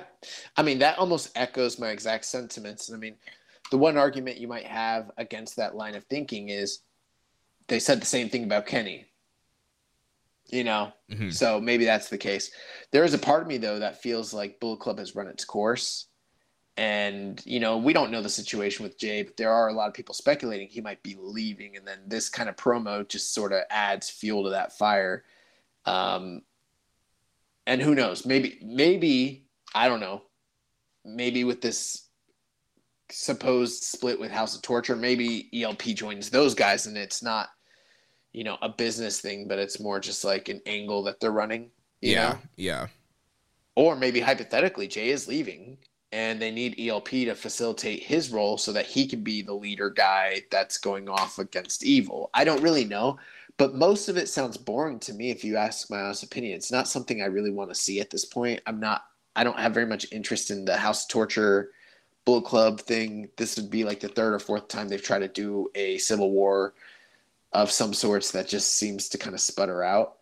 And um, I'm not saying that El Phantasmo is for sure like a downgrade from Switchblade, but I think because the Bullet Club itself has downgraded with every single leader, it feels like yeah. it would kind of be a downgrade in a certain sense. I don't know if the Bullet Club platform is one where El Phantasmo is just gonna like suddenly become a, a top guy or top star. It just doesn't feel that way. It certainly wasn't for Evil, and I don't know if it would be for him. Right. I will say I do feel like ELP does remind me more of previous Bullet Club guys. He reminds me more of a Kenny of the Young Bucks, like an AJ uh, from that kind of that the characters that they were kind of playing more than Jay. I do. I still feel like Jay is still kind of a weird fit for Bullet Club. Um, so I think in that sense, uh, ELP might be could be a better leader in that sense. I kind of agree, but I think that Jay is a weird fit for the leader of the Bullet Club when you're comparing it to the ensembles that you mentioned from the past. But those guys aren't here anymore. That's the problem. You know, I think Jay fits in great with the Bullet Club that's here. I don't know that ELP would be a great leader for the guys that are here. I mean, you know, you got Yujiro, you got Ishimori, uh, God. You know, this isn't exactly, you know, OG Bullet Club guys. Right. So, I mean, they don't. Yeah, I don't know. Yeah, I guess we'll have to see what their their plans are going forward here. But that was a very, very interesting promo, and it got people talking. And I, I am excited to. The, the only thing that would be exciting to me is if somehow Phantasmo and Jay White got into like a feud. That's one that actually would have interest for me. Anything involving evil, I just don't. Have Yeah, much- yeah. ELP and Jay would be way better than yeah doing Jay versus Evil or ELP versus Evil. Right. At Parker, our purpose is simple. We want to make the world a better place by working more efficiently, by using more sustainable practices, by developing better technologies. We keep moving forward. With each new idea, innovation, and partnership, we're one step closer to fulfilling our purpose every single day. To find out more, visit parker.com/purpose. Parker, engineering your success. Uh, so next up, we got Bushi coming in six points, 30 wins, and four losses. Night five, he lost to his tag partner Hiromu. Night six, he defeated the aforementioned ELP, 13 minutes, 45 seconds. And then on night seven, he was defeated by Robbie Eagles, 12 minutes and 52 seconds. Okay, perfect. So, I mean, at this point, a lot of the things that I said about Taguchi, I think you could kind of apply to Bushi. Um, although I think Bushi is putting in a pretty good, solid effort, and he's trying his hardest. But you know, I'm I'm just not a big Bushi guy. I think he's having good matches, and that's about it. And he's you know he's the quintessential mid card junior in, in New Japan. Yeah, I think very similar to Kanemaru. I feel like yeah, Bushi has that role, and again, I feel like he kind of knows that role. And I know he's had previous injuries as well. I mean, he is working very hard, but I feel like he kind of knows like where his slotting is, um, and, and, he's probably just happy with that. And that he did, you know, like you mentioned, very serviceable, very you know, you know, good to very good matches depending who he's facing, and goes up there. He, he gives a really hard effort. You're not you're not going to get a ton of notebook matches out of him, but he's you know doing his job. I was interested in the um the singles match he had with Hiromu just because of the aspect that they're, you know, partners and everything like that. So, I mean, and then plus like Naito came down and did commentary during the match. So, I mean, that that element was pretty cool and exciting, but other than that, I wouldn't um you know, like you said, he's serviceable. Yeah, that Hiromu match was probably the best match that he had uh this past week and yeah, just a lot of intrigue. I think the thing with Bushi, it's just kind of very hard to to buy him beating anybody seriously. And when he does beat people, we're like, oh, okay. Well, I mean, I do believe it because it's like he's beaten quite a few guys. I mean, he was the IWGP Junior Champion at one point. So, but I mean, I if he were to go on a run and start like beating everybody, I'd be like, I don't know. yeah. So uh, next up, Robbie Eagles with six points, 30 wins, and four losses.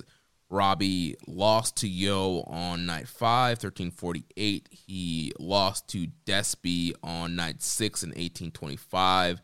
And then he, like we mentioned, he defeated Bushi on night seven, 12 minutes, 52 seconds. So earlier we answered a question and we kind of talked about Eagles kind of a bit. So I feel like we did a pretty good job sort of covering this.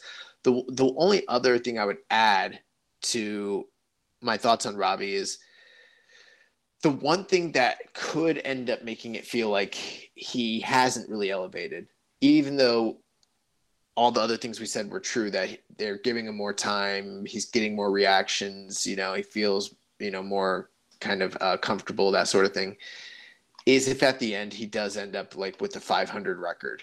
If mm. at the end of it he still ends up with that, then uh, our you know uh, listener that asked the question is absolutely right. He's not he's he hasn't gotten any higher than he was just a year earlier. But um, I don't expect that to be the case. I, I am thinking that most of the guys that were recent champions will have pretty good records by the end of this.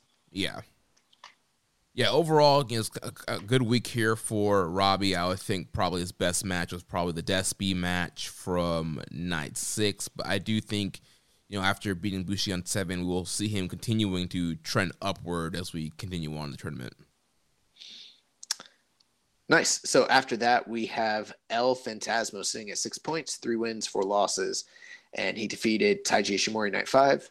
He defeat he was defeated by Bushi on night six in what some call an upset. And then night seven, he defeated Hiromu Takahashi. Yeah, so we kind of talked about ELP and some of the matches he's had with uh, all these opponents here. Also, we talked about the Taiji match just what a kind of a funny match that was with them trying to outcheat each other um, at the end there, and Taiji not being able to super kick him with the loaded boot. Uh, the Hiromu match, that that main event that happened yesterday, was a really good uh, main event matchup here. Um, there was some cheating in, in towards the, the, closing stretch there, but then they continued on and had some more uh, exchanges and reversals. ELP actually there was a ref bump. He went underneath the ring to grab the load. He switched his shoe out, put the loaded yeah. boot on, and that that led to him finally uh, countering the time bomb and hitting the sudden death on Hiromu to get the win. So I noticed, and now they're pretty early as far as the reviews and results go, but um, I noticed that people were a lot lower on that match than I am. And I wouldn't say I liked it, maybe say quite as much as the Wrestle Kingdom match, but I thought the match he had with Hiromu was really awesome. And um, I thought that it had some of the strongest closing sequences. like big match feeling closing sequences of any match in this entire tournament this far. I really do. Yeah, there was Um, a, a ton of just great reversals out of the time bombs, reversing the the spinning uh, neckbreaker gimmick that he does, reversing the one wing angel. Like there was a, a ton of great counters here.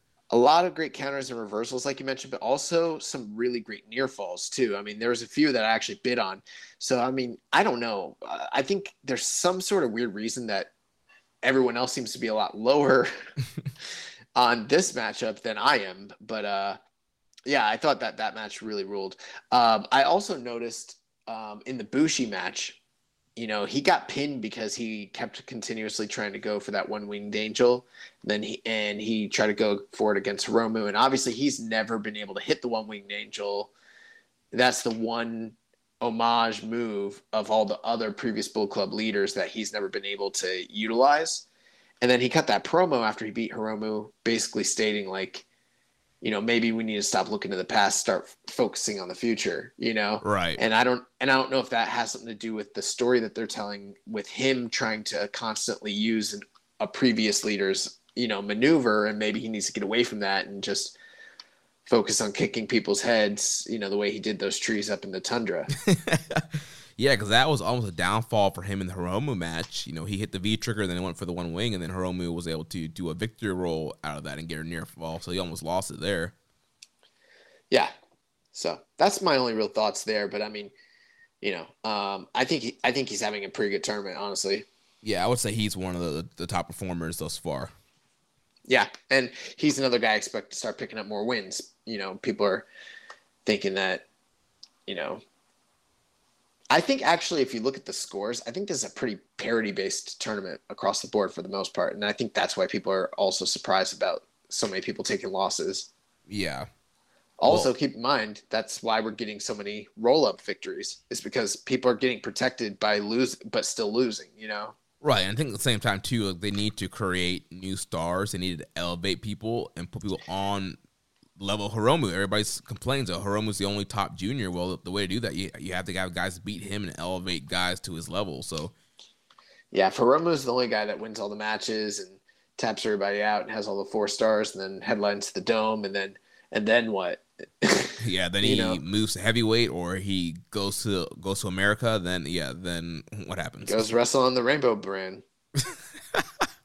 he joins uh Kushida and uh Jiro in uh Jacket Time. No, he attacks uh, Kushida under a completely different gimmick, and they're never allowed to acknowledge that they ever knew each other in the past. Uh, so moving on to the next guy, Yo, also with six points, three wins and four losses. So on night five, he defeated Robbie Eagles. Night six, he defeated Master Wato, and then night seven, he defeated the Bone Soldier Taiji Ishimori. Yeah, so Yo's a very interesting situation. You know, he lost his first four matches back to back to back. And then it was pretty much stated like if he lost a single other one, it would mathematically disqualify him. And even at this point, um, even if he won all of his matches going forward, there is always the possibility he could still get disqualified because four losses is something with tiebreakers and everything like that. You could still get eliminated. But if you want my honest opinion after looking at this, I mean, he, he beat Robbie Eagles, he beat Wato, he beat Ishimori. I think that Yo is going to win every single match until the final night. At that point, I don't know what's going to happen, but he is facing Show on the final night, right? I think so, yeah. Yeah, I mean, we've been kind of, and we're not the only podcast, but there's, you know, people are watching this. Everyone kind of lamented what was going on with Yo. I mean, this guy has won a singles match since before he was injured, you know, uh, like in 2019. Uh, he's been losing all these tag matches. He came up on the short end of Roppongi 3K. There's a lot of things to kind of complain about. And then they're beating him like a drum, and it's like, what what is going on? And last last week, you and I both kind of sounded like we're like, yeah, maybe maybe he's just done in this tournament, and this is a continuation of some story that they got down the road from. But now, looking at these three wins back to back, I'm like, oh no, we're stupid. This is why everyone's losing, and this is why they, they just did the they did the story that they do every time where you know someone starts off not hot, and then they come back, you know, on on the comeback trail towards the tail end. That's what they're doing with Yo. Um, now I will. I do want to take something back. I said earlier that Hiromu couldn't play into the finals. I keep getting confused with these uh, sing, single block tournaments, and I keep forgetting that at the end the top two point earners are going to face off again. Right. So I could be wrong on that. Hiromu could still be in play. Um, but I think Sho and Yo is going to be like one of the top determining matches, and I wouldn't be surprised if somehow they end up in the finals against each other again, even after the, the final night. Yeah, that could make a ton of sense, especially with the rivalry that they have going on. And obviously, Sho started super hot and Yo starting cold, and Sho has eaten one loss so far. So I think we're going to see Sho eat some losses on the way to the finals, while Yo continues to pick up more wins. And he's been utilizing the the five star clutch, uh, that roll up uh, gimmick that he, he does, um, and so he's been getting a lot of wins with that and keeping people with that. Yeah, I uh, what's his finishing move called again? You you The, the uh, of it. direct drive. The direct drive. Okay, I, I, I was watching this match. I was like, all right, let's fi- figure out what the fuck the direct drive is, so I know what it is. It's basically just a uh, Death Rider, but it spins a little bit. Right, yeah, it's the uh, the JD Drake, the his uh drill bit, uh Mont or uh Angel Dawkins uses it sometimes too.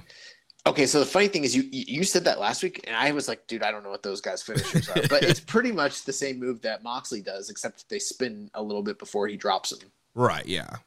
Yeah. But um yeah, man, I think that's what's going on with Yo. I, I don't know that he's gonna be in the finals. I don't know he's gonna win the tournament or anything like that, but I think that the main story of this tournament is Sho and Yo. And I think probably a lot of people presumed that that might have ended up being the case, but then when they started off with you know, Sho doing this House of Torture crap over here, and then Yo just getting beat like a drum night after night. It was like, oh, I guess not. Taking them separate directions. But I think that's what's happening. I think the tail of this tournament is establishing Sho and Yo as singles guys.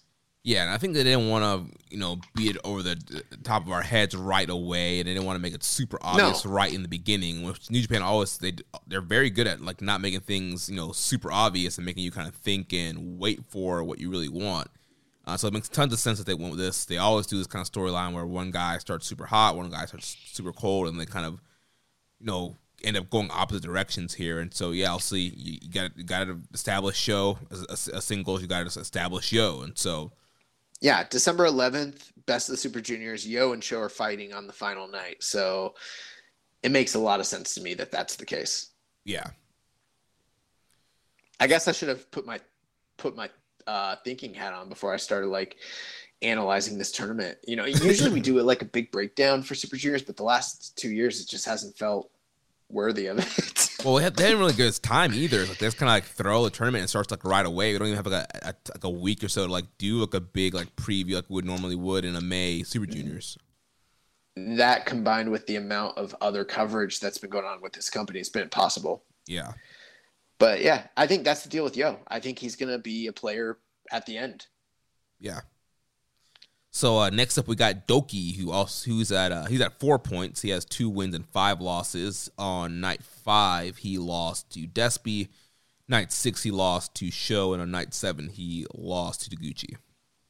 So Douki's back to his losing ways. I still find him to be extremely entertaining in this tournament, regardless. I think he's doing as good as can be expected in these, you know, 15 to sub 15 minute matches. Um, I really liked the Desperado match in particular, but the one thing I've noticed with Douki is like anytime he puts someone in the Doki Choki, it's pretty much a sign that he's about to lose the match because it is. It's true. Like it's it's become the moment where it's like, oh, okay, he's about to lose. You know, yeah, Sho's got the ref bump, and then you know what's gonna happen. Douki's putting him in the Doki Choki. He's like, all right, he's about to get out of here. game over for him. Yeah, Yeah. So yeah, I've really enjoyed Douki this whole tournament. Uh, I would say the earlier, it kind of peaked a little bit higher towards the earlier part of the tournament. Um, but it, it's because he went over, brother. yeah. uh, but yeah, this past week has been good as well. Yeah, the Despy match probably the best out of this stretch here. But yeah, Douki's the guy like we mentioned, not going back, works super hard. He's, he's doing the, the crazy dives and crazy bumps and really working hard to, get over and get his matches over. Nice. And then finally, we got Wato sitting at four points, two wins, five losses. On night five, he defeated Ryusuke Taguchi, 12 minutes, 9 seconds. Night six, Yo defeated Wato, 14 minutes and 58 seconds. And then night seven, Sho defeated Master Wato by referee's decision, 15 minutes and 2 seconds. Yeah, it's been very interesting to see the kind of difference in placement that Wato has this year versus last year. I feel like last year he was in more main events and semi main events. He did higher in the block, and now he's started off super cold here, two and five. He's not been in a ton. I don't think he's been in any main events or semi. I think he's had like one main event against Despy, I think. But besides that, he hasn't really had a lot of big matches like that. He's kind of been in that 13 to 15 minute range for his matches and eating a lot of losses. So, I it's kind of interesting that the company kind of shifted down. It seems like on Master Wato. That's true, but he also is a lot more competent this year in the ring than he was last year. I don't know that that warrants a, a massive push, but you know, the whole thing with him being like a botch master, that's kind of gone uh, by the wayside. But yeah, I mean, this isn't really his tournament. Uh, you look at the guys that are here, the established names and everything. Um, that's not to say he couldn't end the tournament with a, a few more points, you know, maybe ending with like six, possibly. Yeah. Um, but yeah, I wouldn't be surprised if he's, you know, a two win guy gets like, you know, or yeah, four points, six points, maybe eight at the most. Yeah. Yeah, I mean, he's had some decent matches. I don't think nothing's really blown me away. Like you mentioned, he's not really botching anything. He's been very competent, been hitting his uh, tornillos and all of his uh, his big moves. That uh the that backslide driver that he does and the, the RPP, and so yeah, he, he's looked good in the ring. Um, and yeah, he, he's been fine. Yeah, so that is going to do it. That is our recap on uh, Best Super Juniors. We've gone a little long on this. I know we've want to cover the rest of the stuff on the show. We got World Tag League. There's a lot of teams here. Do you want to just go over who won what and then um or maybe the standings and then maybe just have general discussion on this stuff? Yeah, we can do that. Okay, awesome. So Tetsuya Naito and Sanada are sitting at the top of the block, 10 points. Uh, they defeated Tanahashi and Yano on night four. Uh, they lost to, or no, they, uh, they defeated the Bullet Club team of Fale and Owens on night five, and then on night six they were defeated by the United Empire. Uh, Zack Sabre and Taichi are tied with them at ten points, five wins, one loss. Um, they were defeated by the United Empire on night four. Uh, they defeated God on night five, and then on night six they defeated Tanahashi and Yano. Um, just underneath them, Bullet Club team of Fale and Owens sitting at eight points, four wins, two losses. Uh, night four, they defeated Great Bash Heel. On uh, night five, they lost to LIJ. Night six, they defeated Suzuki-gun, team of Suzuki and uh, Taka. Hiroki Goto and Yoshihashi, the Chaos team, four wins, two losses, eight points. Uh, they defeated Tiger Mask and Yuji Nagata on night four. They lost to House of Torture on night five. And then they defeated Great Bash on night six. Uh, Great-O-Khan and Aaron Henare, the United Empire team, four wins, two losses, eight points. Um, they defeated Dangerous Tekkers um, on night four. They lost to Tanahashi and Yano on night five, and then they defeated LIJ, as we mentioned. Tanahashi and Yano are also tied at eight points. Um, they were defeated by LIJ. They lost to United Empire, and then they were defeated by the Dangerous Tekkers on night six, as mentioned. God, last year's champions, eight points, four wins, two losses. Uh, they defeated the Suzuki-gun team on night four. Uh, they lost to the Dangerous Tekkers on night five, and then night six they defeated TenCozy. Evil and Yujiro are sitting at six points, three and three. Uh, they lost to House of Torture on night four. Night. F- oh, they are House of Torture. Sorry about yeah. that. uh, they defeated TenCozy on night four. Uh, they defeated Chaos Team on night five, and then night six they defeated uh, Flying or Blue Tiger. Um, TenCozy sitting at two wins, four losses. They have four points, and uh, they lost to House of Torture on night four. Night five they defeated Great Bash Heel, and then night six they lost to God. And then the final three teams here sitting at the bottom. So we've got uh, Yuji Nagata and Tiger Mask. They are one and five, two points. They lost to Chaos Team on night four. Um, they defeated the Suzuki Gun team of Suzuki and Taka Michinoku on night five. And the night six, they lost to House of Torture. Great Bash Heel um, are sitting at zero points, six losses. They've been eliminated. Uh, they lost to the Bullet Club team on night four. They lost to TenCozy on night five, and then they lost to Chaos on night six. And then tied with them with zero wins, Minoru Suzuki and Taka Michinoku. They lost to God, Tiger Mask and Yuji Nagata, and the Bullet Club team on subsequent nights.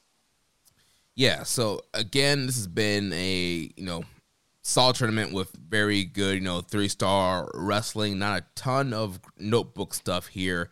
Uh, I think also one of the key stories was Sanada and Naito uh, being pushed as one of the top teams here until uh, they got they got the big upset loss on night six, their first loss against the United Empire, who I feel like they've been pushing in this tournament as well. Uh, Henare and Great-O-Khan they beat Naito and Sanada. They also beat the tag champs, Dangerous Tekkers, on night four. So similar to like what we saw with when it was Cobb and Great-O-Khan, United Empire is pushed very strong, and now uh, with Cobb kind of taking more of a singles role, Aaron Henare kind of slid into Cobb's spot here in the tag team, and they're they're going pretty strong here with United Empire.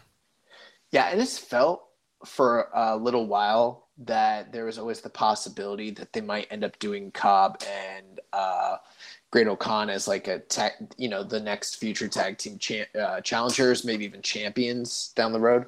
But um, and that could still be the case. But right now, with him and Henare, they seem to be kind of firing on all cylinders, and that might free up Cobb to do more in the singles division. You know, especially considering the 2021 that he's had. Um, then again, with Will Ospreay kind of returning to Japan, who knows how long that you know needs to be the case, and maybe they'll go back to that previous team.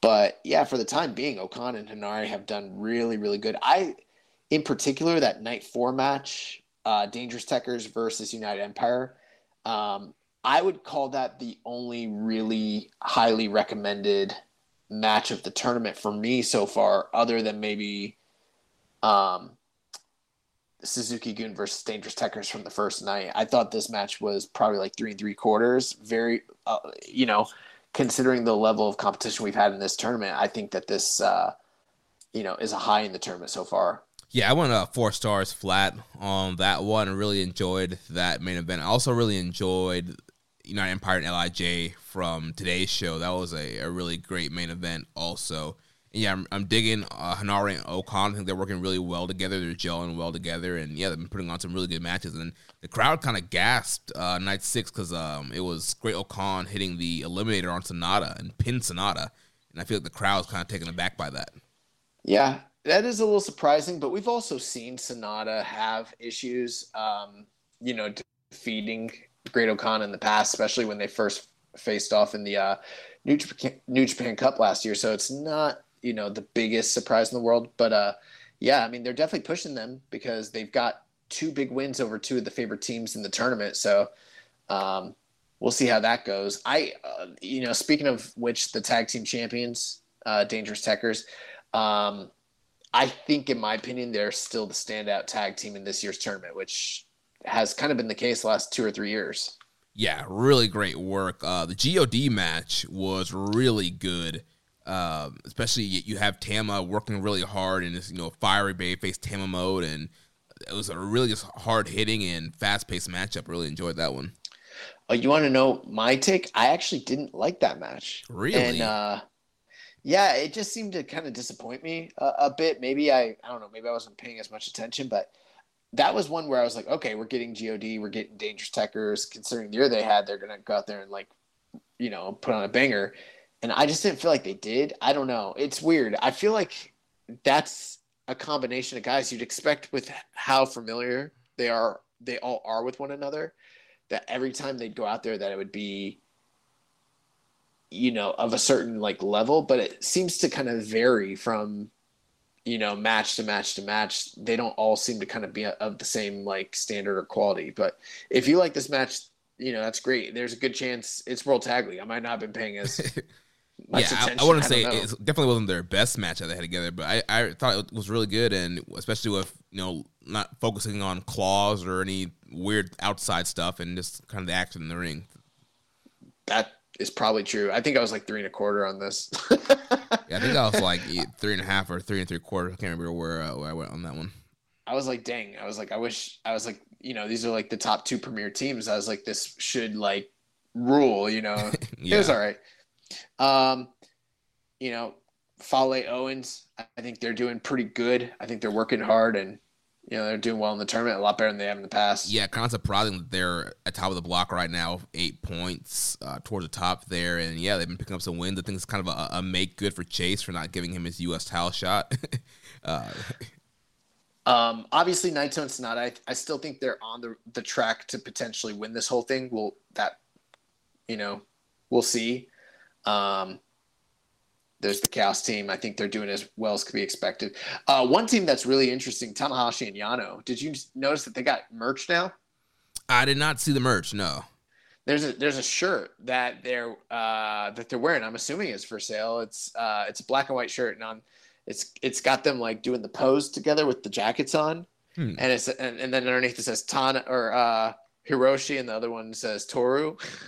and I was like, dude, this is like the Y2 AJ of you know New Japan teams. Like these guys are never teaming again after this. Yeah, they I, got fucking merch. I've been skipping through some of the entrances to, to save on time, so I must have missed them uh, wearing wearing that shirt. But Yeah, I mean, it's it's kind of a weird mix because Tanahashi seems like he still wants to go out there and have really good matches, but then Yano is still kind of doing his shtick, but he's definitely trying more than he usually does, and I don't know. I it's kind of a a weird marriage, but I kind of dig it.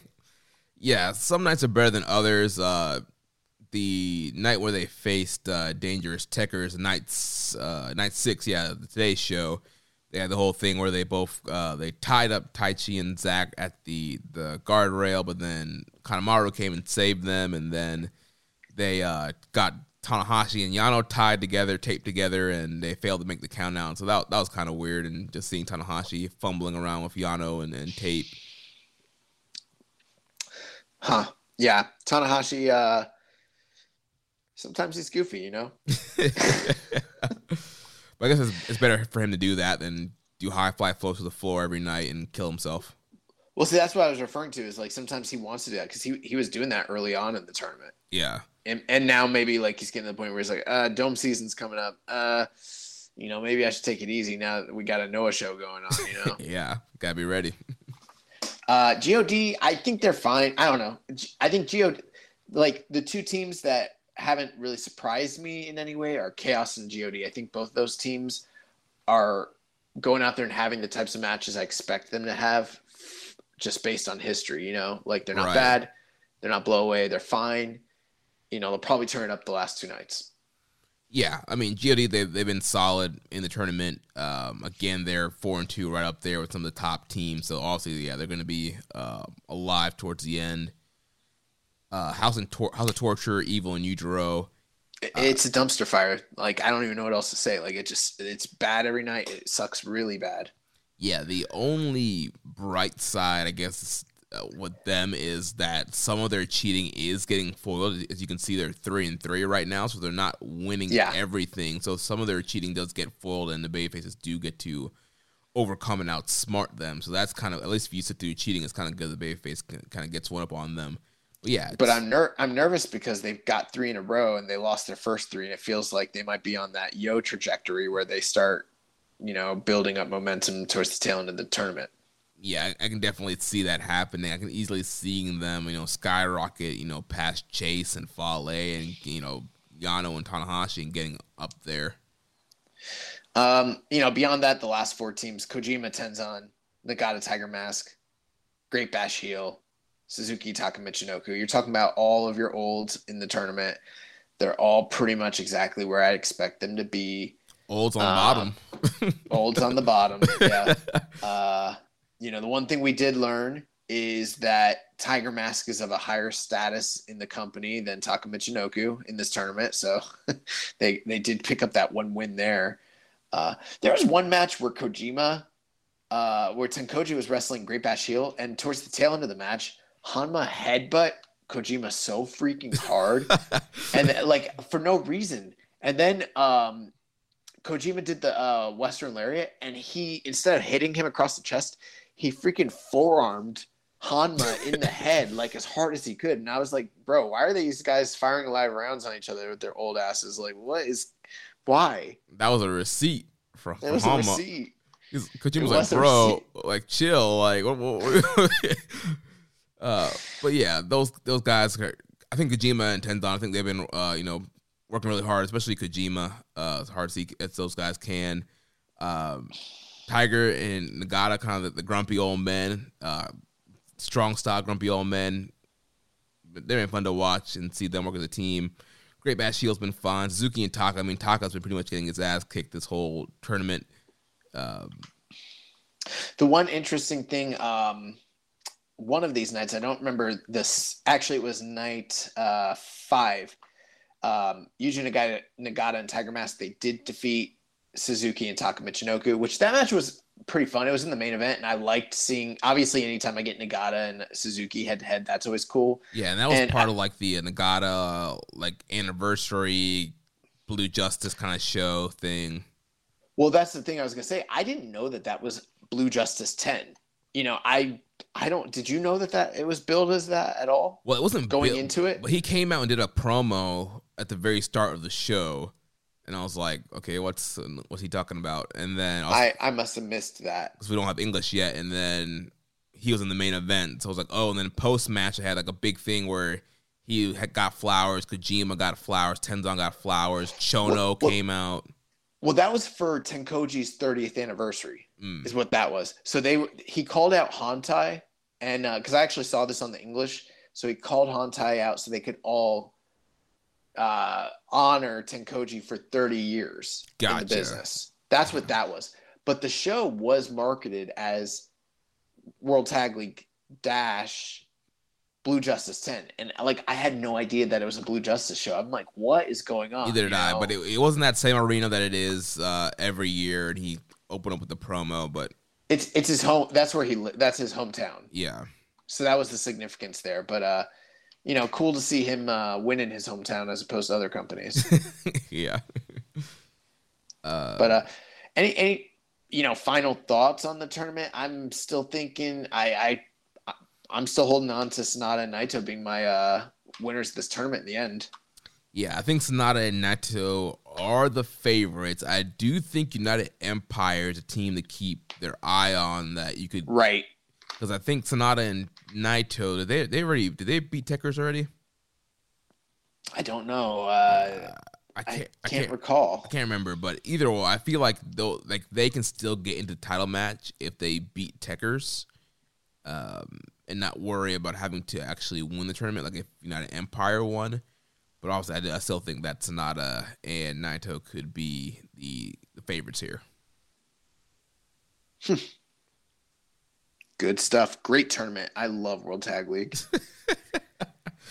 well, let's go over the uh, upcoming schedule for both tournaments uh, this upcoming week. So, on night eight of Super Juniors, Friday, December 3rd, we're going to have an opener of Oiwa and Fujita, then Master Wato versus Yoshinobu Kanemaru, Robbie Eagles versus Douki, Bushi versus Taiji Ishimori, Sho versus El Phantasmo, Hiromu Takahashi versus Rich Gucci, and a main event of Yo versus El Desperado. Then we'll move on to night seven of Tag League on Thursday, December 2nd. Uh, we'll have Naito and Sanada in the main event against Dangerous Tekkers, Tanahashi and Yano against Goto and Yoshihashi, GOD versus House of Torture, Blue Tiger versus United Empire, TenCozy versus Fale and Chase, and Great Bash Heel versus Suzuki and Taka an opener of Nakashima and Vegeta. Then night eight of Tag League will be on Saturday, December 4th. We'll have a main event of Tanahashi and Yano against GOD, followed by Dangerous Tekkers against House of Torture, TenCozy versus LIJ, Great Bash Heel versus United Empire, Chaos versus Suzuki and Taka, Blue Tiger versus Fale and Chase, and the Dragon, Shingo Takagi, will be in the opener against Oiwa. Then on Go ahead. uh, night nine of Super Juniors, we will have uh, this will be Sunday, December fifth. We'll have a main event of Bushi versus Despy, Hiromu versus Master Wato in the semi-main, then Eagles versus Sho, Taguchi versus ELP, Yo versus Kanemaru, Taiji Ishimori versus Douki, and then Nakashima versus Oiwa. Then on night nine of Tag League, Tuesday, December 7th, we'll have LIJ versus GOD in the main event, Chaos versus Fale and Chase, TenCozy versus United Empire, Great Bash Heel versus House of Torture, Yano and Tanahashi versus Suzuki and Taka, Blue Tiger versus Dangerous Tekkers. and then Nakashima versus Kosei Fujita in the opener. Would it make you nervous if I told you that on the final night of Tag League, Sanada and Naito are taking on the House of Torture team of Evil and Yujiro? Yes, it would. There's a great chance that they could beat Sanada and Naito. Uh, the other big matches to look out for that night, we have Tekkers against Chaos, um, and God against United Empire. Everything else mm. seems to be kind of just like, eh, you know. Yeah, either how the Torture is playing spoiler and keeping Lij out of the finals, or they're getting into the finals. I don't know what they're gonna do. Yeah, we'll we'll see. Um, it'll be interesting. I mean, uh, we got two nights at the dome, so who knows? Yeah. Well, now let's move over to New Japan of America. This past Saturday, we had the final night of the Showdown Tour, which took place in the 2300 Arena, ECW Arena in Philadelphia. The show opened up with the Octopus Jonathan Gresham defeating Alex Coughlin 9 minutes 51 seconds. Yeah, so the roll ups, you know, they just continue over here on the American product as well. um, no, this match was really really cool. Um, it's kind of funny because like to me, this is my idea of what I think good wrestling is. Is like really technical, really believable, hard hitting, strong style kind of like wrestling, and that's what like Gresham and Coughlin were doing. Gresham's a little prettier um, than my tastes, you know, are kind of designed towards. But um, as far as like his style, he's just very like kind of finesse, even with the added muscle. But Coughlin is really up to. I mean, bro, he's getting so good. Like really fast. Crazy. Yeah. That and then just a lot of the the little things he's doing. He's got little wrinkles to his game. Um, I might be to the point where I'm ready to say Alex Coughlin's my favorite of Fredericks and Connors at this point. Ooh. yeah, yeah. Just the style of his wrestling is really great, but um, you know, Gresham was able to outsmart him and, you know, basically turned a, uh, a pinning combination into a winning situation for himself. Yeah, really good matchup. I really enjoyed it a lot. Like you mentioned, very technical. And you know, Coughlin, the whole purpose of this challenge series is to fight different opponents and test himself in different areas. So this was a great test for him in that kind of technical grappling area. He looked really good in this match. But it's one of those things where it's like, it, you know, this is why rating matches is hard because most people look at it nine minutes, 51 seconds. Wasn't any, any like big dramatic moment that like stood out to them. They might rate it lower than like someone like me, where I was watching and I was like, oh my God, the stuff they're doing is like, they're really telling a story in there, you know? um, so, you know, I don't know but uh, I really like this match a lot. I, I wish I could have seen it live. I wish I would have gone to the 2300 arena. Yeah, that was a really good matchup. Uh, then the second matchup, we had Fred Rosser, Karl Fredericks, Ren Narita, Rocky Romero, and the DKC defeating Team Filthy by disqualification. We had the emergence of a black tiger who came out with a pipe and attacked Rocky Romero that caused the disqualification, and they beat down – Rosser and Rocky and Team Filthy was standing strong here at the end. Yeah, uh, so I mean, there's some good things, some bad things. So like the good, um, I'm really digging what is going on with Team Filthy and the Fred Rosser feud. Um, you know, the idea that Filthy Tom Lawlor collected the hair that he cut off of Fred Rosser's head and turned it into a, a necklace. necklace. with the scissors. oh my god, bro! Like that's incredible. Like heat, you know. Yeah. So I like that part a lot. I liked every time he interacted with um uh with I, I keep wanting to call him Darren because that's what they call him. yeah, Tom Lawlor to get heat was calling him uh Darren Young. He's like Darren, you're not gonna beat me, Darren. yeah, but every time him and Fred Rosser interacted, it was really awesome. I mean, overall, this was a a, a pretty great, you know, ten man tag. But um, I didn't love the finish, and when uh, you know the Black Tiger arrived, there was just a lot that I didn't like about it. Like, I mean, I don't know. If you don't want to know who it is, maybe fast forward like a minute or two to the show because I'm going to tell you who it is. It's Ricky Reyes. Right. It's like Ricky Reyes is like a pretty well known, you know, independent star from, you know, past years. But like Ricky Reyes is kind of old. And maybe like that's what you want for your Black Tiger. And maybe this explains why um, all year Rocky's been like bringing the old the old Black Tiger mask out with him. But I don't know, man. Like this just felt kind of weird and contrived. And then it's like, who is this Black Tiger? And then it's like, oh, he's working with Team Filthy. And then I, I don't know that it didn't go over that well. The um, Koslov kept calling him the Black Tiger Mask. Uh, just like it's not his name. and people in the crowd did not know who it was either. They didn't seem to. They were reacting to the heat that like Team Filthy was getting, but they didn't seem to react too much to Black Tiger and I'm just like, I don't know. Like there was no. It just felt like a dud yeah. to me. I don't know. And I feel like I haven't seen any like follow up on the upcoming tapings that they've done. So I'm wondering if it's gonna get dropped or like it's gonna be like a one shot kind of thing. I don't know. I'll tell you one thing. It's getting Angle of the Year nominees. That's what I'm telling you. but um, you know, the post there was a post match beatdown and they used a kendo stick to beat the crap out of uh, Rocky Romero as well as Fred Rosser. Got a lot of heat from the crowd. Dude, JR Kratos was getting a lot of heat. A lot of heat. So was Team Filthy. But then uh, they went to the back and they tried to cut like a Four Horsemen esque promo, which I'm a big proponent of guys and teams all cutting a promo together, like Survivor Series style. Yeah. But like, this was kind of bad. Like, like Filthy Tom Lawlor was cutting an awesome promo. Awesome. Like, but then like Royce Isaacs cut like a pretty good promo, but he was like trying to feel when to jump in. he couldn't jump in at the right time. And then, you know, like um Danny Limelight said a couple things. He was smart because he's like he didn't say much, you know, he just kind of added his two cents and got out of there. But then Jorel Nelson, yeah, he's a horrible promo. He was like, bro. they said everything else that needs to be said. That's it. And then, and that's it. And then like Tom Lawlor's like, that's not it. and then the one thing that's funny though is like they're all trying to talk, but like all the while while they're talking and like they're also like they're making crazy facials. Like they like they've never like I don't know.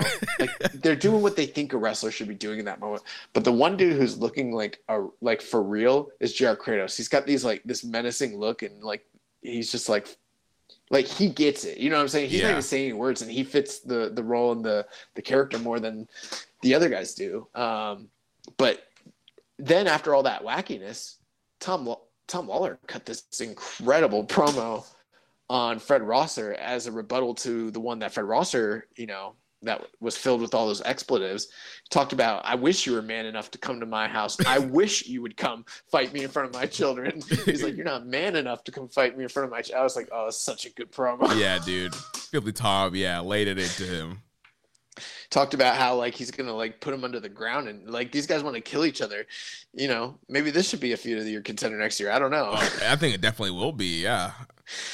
But um that was all, everything coming out of that one. Uh, yeah. After that, we got Daniel Garcia and Violence Unlimited taking on the Stray Dog Army. Eight minutes, seven seconds. They defeated Stray Dog Army. I don't have much to say to this one. It was cool seeing uh, Daniel Garcia team up with King and Dickinson. I'm glad Dickinson's back after that uh, injury um, at the San the what San, San Jose. Jose.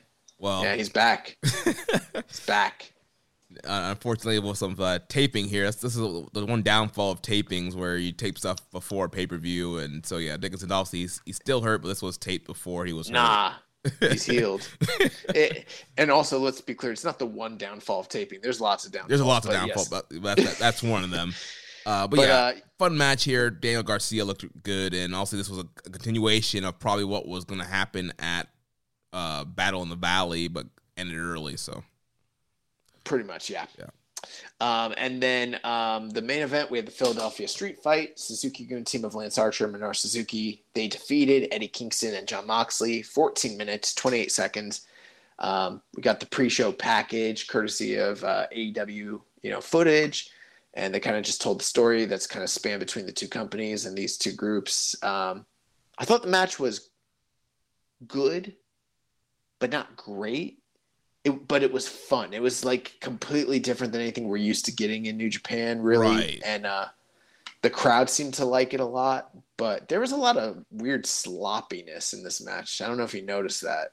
Yeah, like it wasn't definitely not like a match of the year or anything, but yeah, it was a fun kind of plunder brawl. There was yeah, some kind of sloppy moments, some kind of some pauses in the action a little bit sometimes, but overall, it's a really fun matchup. Crowd was really into it. They were doing crazy stuff, hitting each other with kendo sticks and stop signs and all kinds of stuff. Uh, we had we had Tiger Hattori back on the call again for this main event, which was hilarious. He's like, "Oh, Lance Archer. Last time I saw him was Japan. He's much bigger now." And so it's like him just throwing in like his random comments throughout. I, I'm all about it. I liked it. Um, there was one point though where they brawled to the outside, and you know, I I figured that the people in the audience could see what was going on, right? yeah, And then um, I think it was Jon Moxley. I can't recall, but someone grabbed a cinder block and threw it at their opponent and missed. And right at the moment that they missed, the whole crowd started booing. yeah. I think they I was like- hit the feet or something. Right, but I didn't know that at first. I'm like, did they boo because they because he used a cinder block and they don't and they thought that that was dirty, or did they boo because he missed this guy and they wanted him to like literally violence. kill someone? I was like, this Philly crowd, man, they're blood like hungry. And then they're like, and then I heard the chanting, and I was like, oh, they can't see. The camera feed literally like cut out on people. So that was one cool thing. Is like even if someone was there live, they wouldn't have been able to see this until it actually aired. They missed a, a good portion of some of the exciting stuff that was going on, on the outside of the building. Yeah, it gives you a reason to uh, watch back.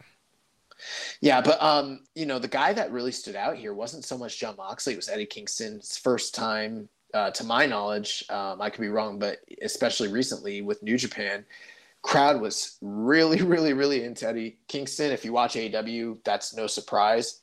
But they seem to be way more into Kingston than they were Jon Moxley, and a lot of the story of why they lost in the post match, it all kind of re- revolved around Eddie. Yeah, they got the the pin on Eddie, and also again another bad thing with taping, and especially Archer not probably not realizing when this would air. He's like Right. talking all this shit to Kingston about the Eliminator match, which we were live for, which was like what a month, like a month ago now. It was so long ago, and like, and then uh, yeah, so I was watching this with my girlfriend, and she's like, "Why are you just now watching this?" And I was like, "It just aired. It, it's a tape show," and that's like someone. I don't know who, but someone from New Japan has to get a handle on this stuff and let guys know what they can and can't say as far as the story goes, as far as like s- sustaining a, a semblance of uh, you know continuity between these shows and everything because that that pulls you right out when you're like wait a second wait what yeah, yeah. You're challenging him. What didn't that already happen? So yeah we were there and you got you, you fell on your dome and we haven't seen you since like which i think archer might really be hurt yeah, unfortunately uh, that was a scary moment but it did happen but uh, overall i mean you know this was cool too because jon moxley obviously is away in rehab and isn't wrestling actively but this is a match that hadn't aired. And you know the whole open door you know nature of it as well. So fun match pretty cool. Kingston suzuki was awesome. I'd like to see them wrestle. Yeah, definitely. So then, uh, coming up next Saturday, we have the first night of the Detonation Tour. So Saturday, December fourth, and we have the uh, main event of Josh Barnett and Alex Coughlin for the Open Challenge Series. So Josh Barnett's first New Japan match in quite some time. So that should be interesting. Also, Lio Rush and Adrian Quest will team up to take on Bateman and Mysterioso. We will have the New Japan debut of Jonah as he takes on Lucas Riley. Then in our opener, we'll have the Switchblade Jay White and Hikuleo taking on Alex Zane and Yuya Uemura. Yeah, uh, it'll be cool to see Jonah compete for the first time. I'm not familiar with Lucas Riley, Barnett Coughlin. That's gonna rule, um, especially it, it's a good opponent for both guys because you know while Alex Coughlin is obviously benefiting from facing someone you know with a different style and everything like the you know the seven match series with Josh Barnett. This is Josh Barnett's first time back into a New Japan ring in I couldn't even tell you, maybe a decade, maybe you know something like that. Yeah. And you know, not to say that he couldn't go out there and wrestle with a top guy like say Jay White or something like that, but he's not really accustomed to wrestling that style of of wrestling right now. But Alex Coughlin is, and they've trained together extensively over the past years or a couple years. So I mean, the idea that they would, uh, I think that he's a good re- reintroduction opponent for Josh Barnett if hypothetically Josh Barnett continues to wrestle for New Japan in some capacity. Yeah, definitely. And the match sounds awesome, so I can't wait to see that. We got some uh, more matches announced for the Nemesis TV tapings that will be happening on Thursday, December 9th. So it's being seems like it's gonna be headline with Switchblade Jay White versus the Fallen Angel Christopher Daniels. It'll be David Finlay versus Jonah, Alex Zane versus Ariya Daivari, Brody King versus Dave Dutra, Karl Fredericks and Kevin Knight versus Bateman and Mysterioso, TJP versus DKC. Eddie Kingston will be taking on Gabriel Kidd. Alex Coughlin will be taking on J.R. Kratos. Royce Isaacs will be taking on Lucas Riley. Juice Robinson will be taking on Bad Dude Tito. And then Clark Connors and Jordan Clearwater will be taking on Chris Bey and Hikuleo of the Bullet Club. Man, those Riegel twins pissed someone off.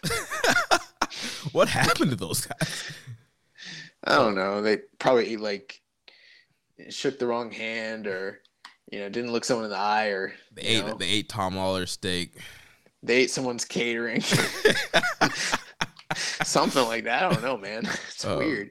Uh, this is a pretty cool um, you know, series of tapings though. I mean, I don't know how it's all gonna fit into we can see some of it how it's gonna fit into the storylines they're going, but um some of it I'm not so sure, but uh a lot of new guys, guys I'm excited to see. Bad Dude Tito, he's really good. Um you know, obviously Christopher Daniels coming back and working against Jay White. That's a big deal.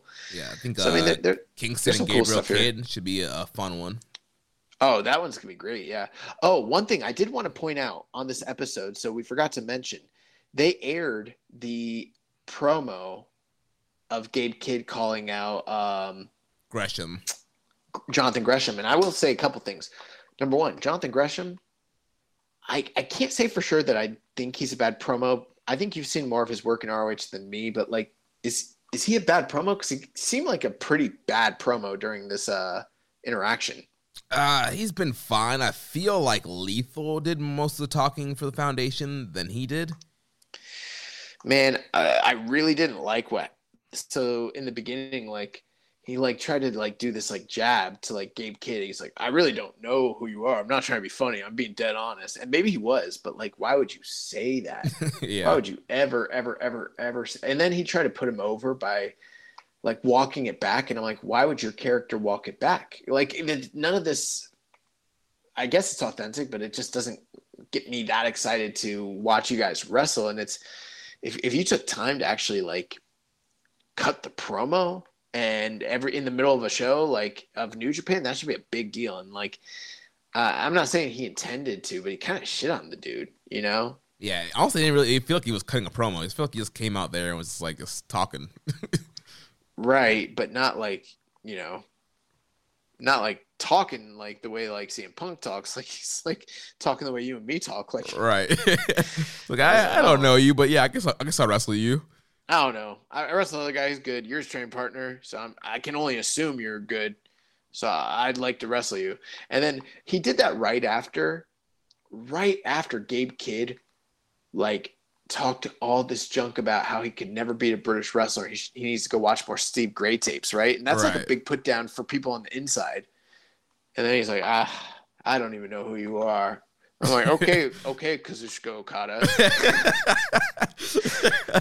okay, guy that's not even signed to this company. You've done a couple Super Juniors tours. Like, I, I like Jonathan Gresham. I think he's one of the best wrestlers in the world. Literally, I think he's when it comes to pure technical wrestling. I think he's like one of the four guys I would list as the best pure like technical guys out there today. But damn, that sucked. and then and then, you know, we've been hearing all this uh everything about um you know, the sensitive nature of Gabe Kidd's like whole speech and everything. They cut it all out. They cut almost everything about, you know, the mental health, the suicide and everything like that. And they pretty much just kept like a very small tidbit and you could see audibly where the cut happens. Like it just, I don't know, it was weird. It was weird, and I know they put it out on their YouTube channel, but why not just put it on the, the Strong episode too? I don't know. Yeah, do you think that the viewers at home watching Strong on, you know, weekly television were like, "Oh God, I, I can't handle this." I'm know? a, I'm appalled. I'm appalled. the people like the the diehards who are streaming it on their laptops. You know what I mean? Right. it's not like it's network television. right. Oh man. Anyways, Well, that'll take us into some other news stories here. So, uh, Strong will be having their first taping of 2022 in Seattle, Washington, at Washington Hall on Saturday, January 15th. Uh, the event will be branded the New Beginning USA. The company has announced that, um, well, no matches have been announced, but uh, some names have been announced. So Switchblade, Jay White, Tom Lawlor, Jonah, ELP, Fred Rosser, and Gabriel Kidd have all been announced as appearing for the show. Tickets went on sale yesterday, uh, Monday, November 29th, and the ticket prices are ranging from 30 bucks for standing room to 150 for VIP seating. you know what else went on sale yesterday? What? Spider-Man tickets. Ah, yeah. Did you did you I get got, any? I got mine, of course. The Nice. AMC A-list gimmick. That's all right. You got the, the A-list gimmick, yeah. Uh, New Japan is coming to Comic Con this winter, bringing the best wrestling in the world to Comic Con for the first time. Switchblade, Jay White, Fred Rosser, and Clark Connors will be joining for a panel discussion as well as individual meet and greets over the weekend. Then uh, Jeff Cobb and TJP, they represent New Japan and the United Empire. This past weekend in CMLL, they headlined the 11-19 Arena Mexico show by beating Volador Jr. and Atlantis Jr. They took out Volador's knee, leaving Atlantis Jr. by himself, and Cobb pinned him. And then TJP challenged Volador to a match for the NWA Historic Welterweight title on November 26th, and Volador accepted the challenge for that. Not sure if the, what the results are, but I'm assuming that Volador probably retained. Did we talk about um, Will Ospreay headbutting a fan last week? Uh, we did mention it, yeah. Yeah, I just want everyone to remember. Never forget. but uh, we got a couple questions and then the recommend match of the week, and we're gonna get out of here. Yeah, so uh, Dan Coffin, uh, the ghoul, he asks, who would you most like to bring on the show for your next big exclusive interview? So I uh, answered this on Twitter with a GIF, and uh, I sent him uh, one of those, uh, you know, those reenactments from uh, Dark Side of the Ring. One of the reenactments of Inoki walking out to the ring. I want to bring the ace on the show, the real ace, the true ace, Inoki. Mr. New Japan himself.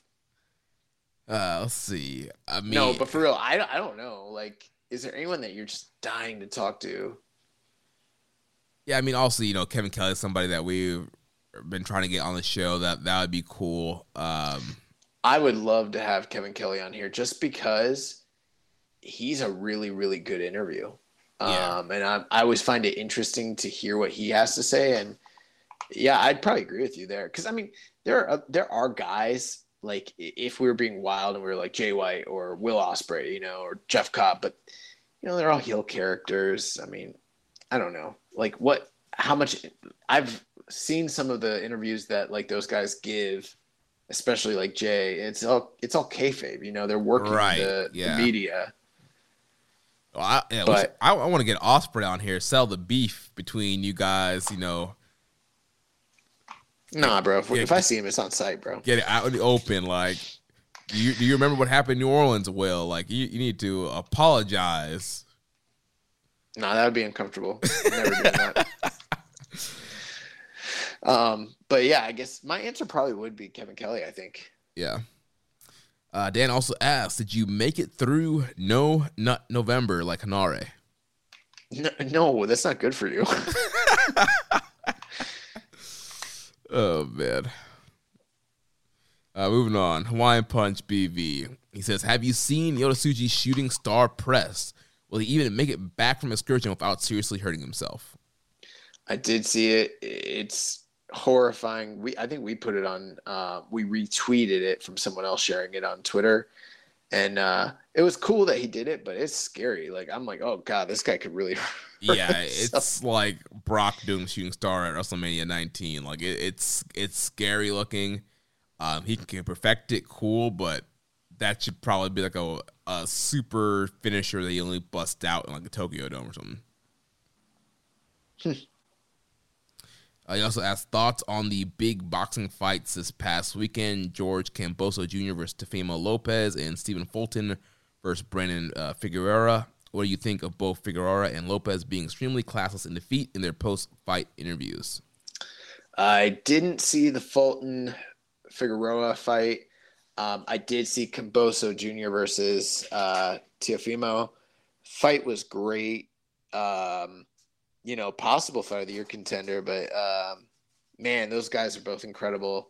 Um, I think most people do think George won the fight, but you know, again, it was a split decision.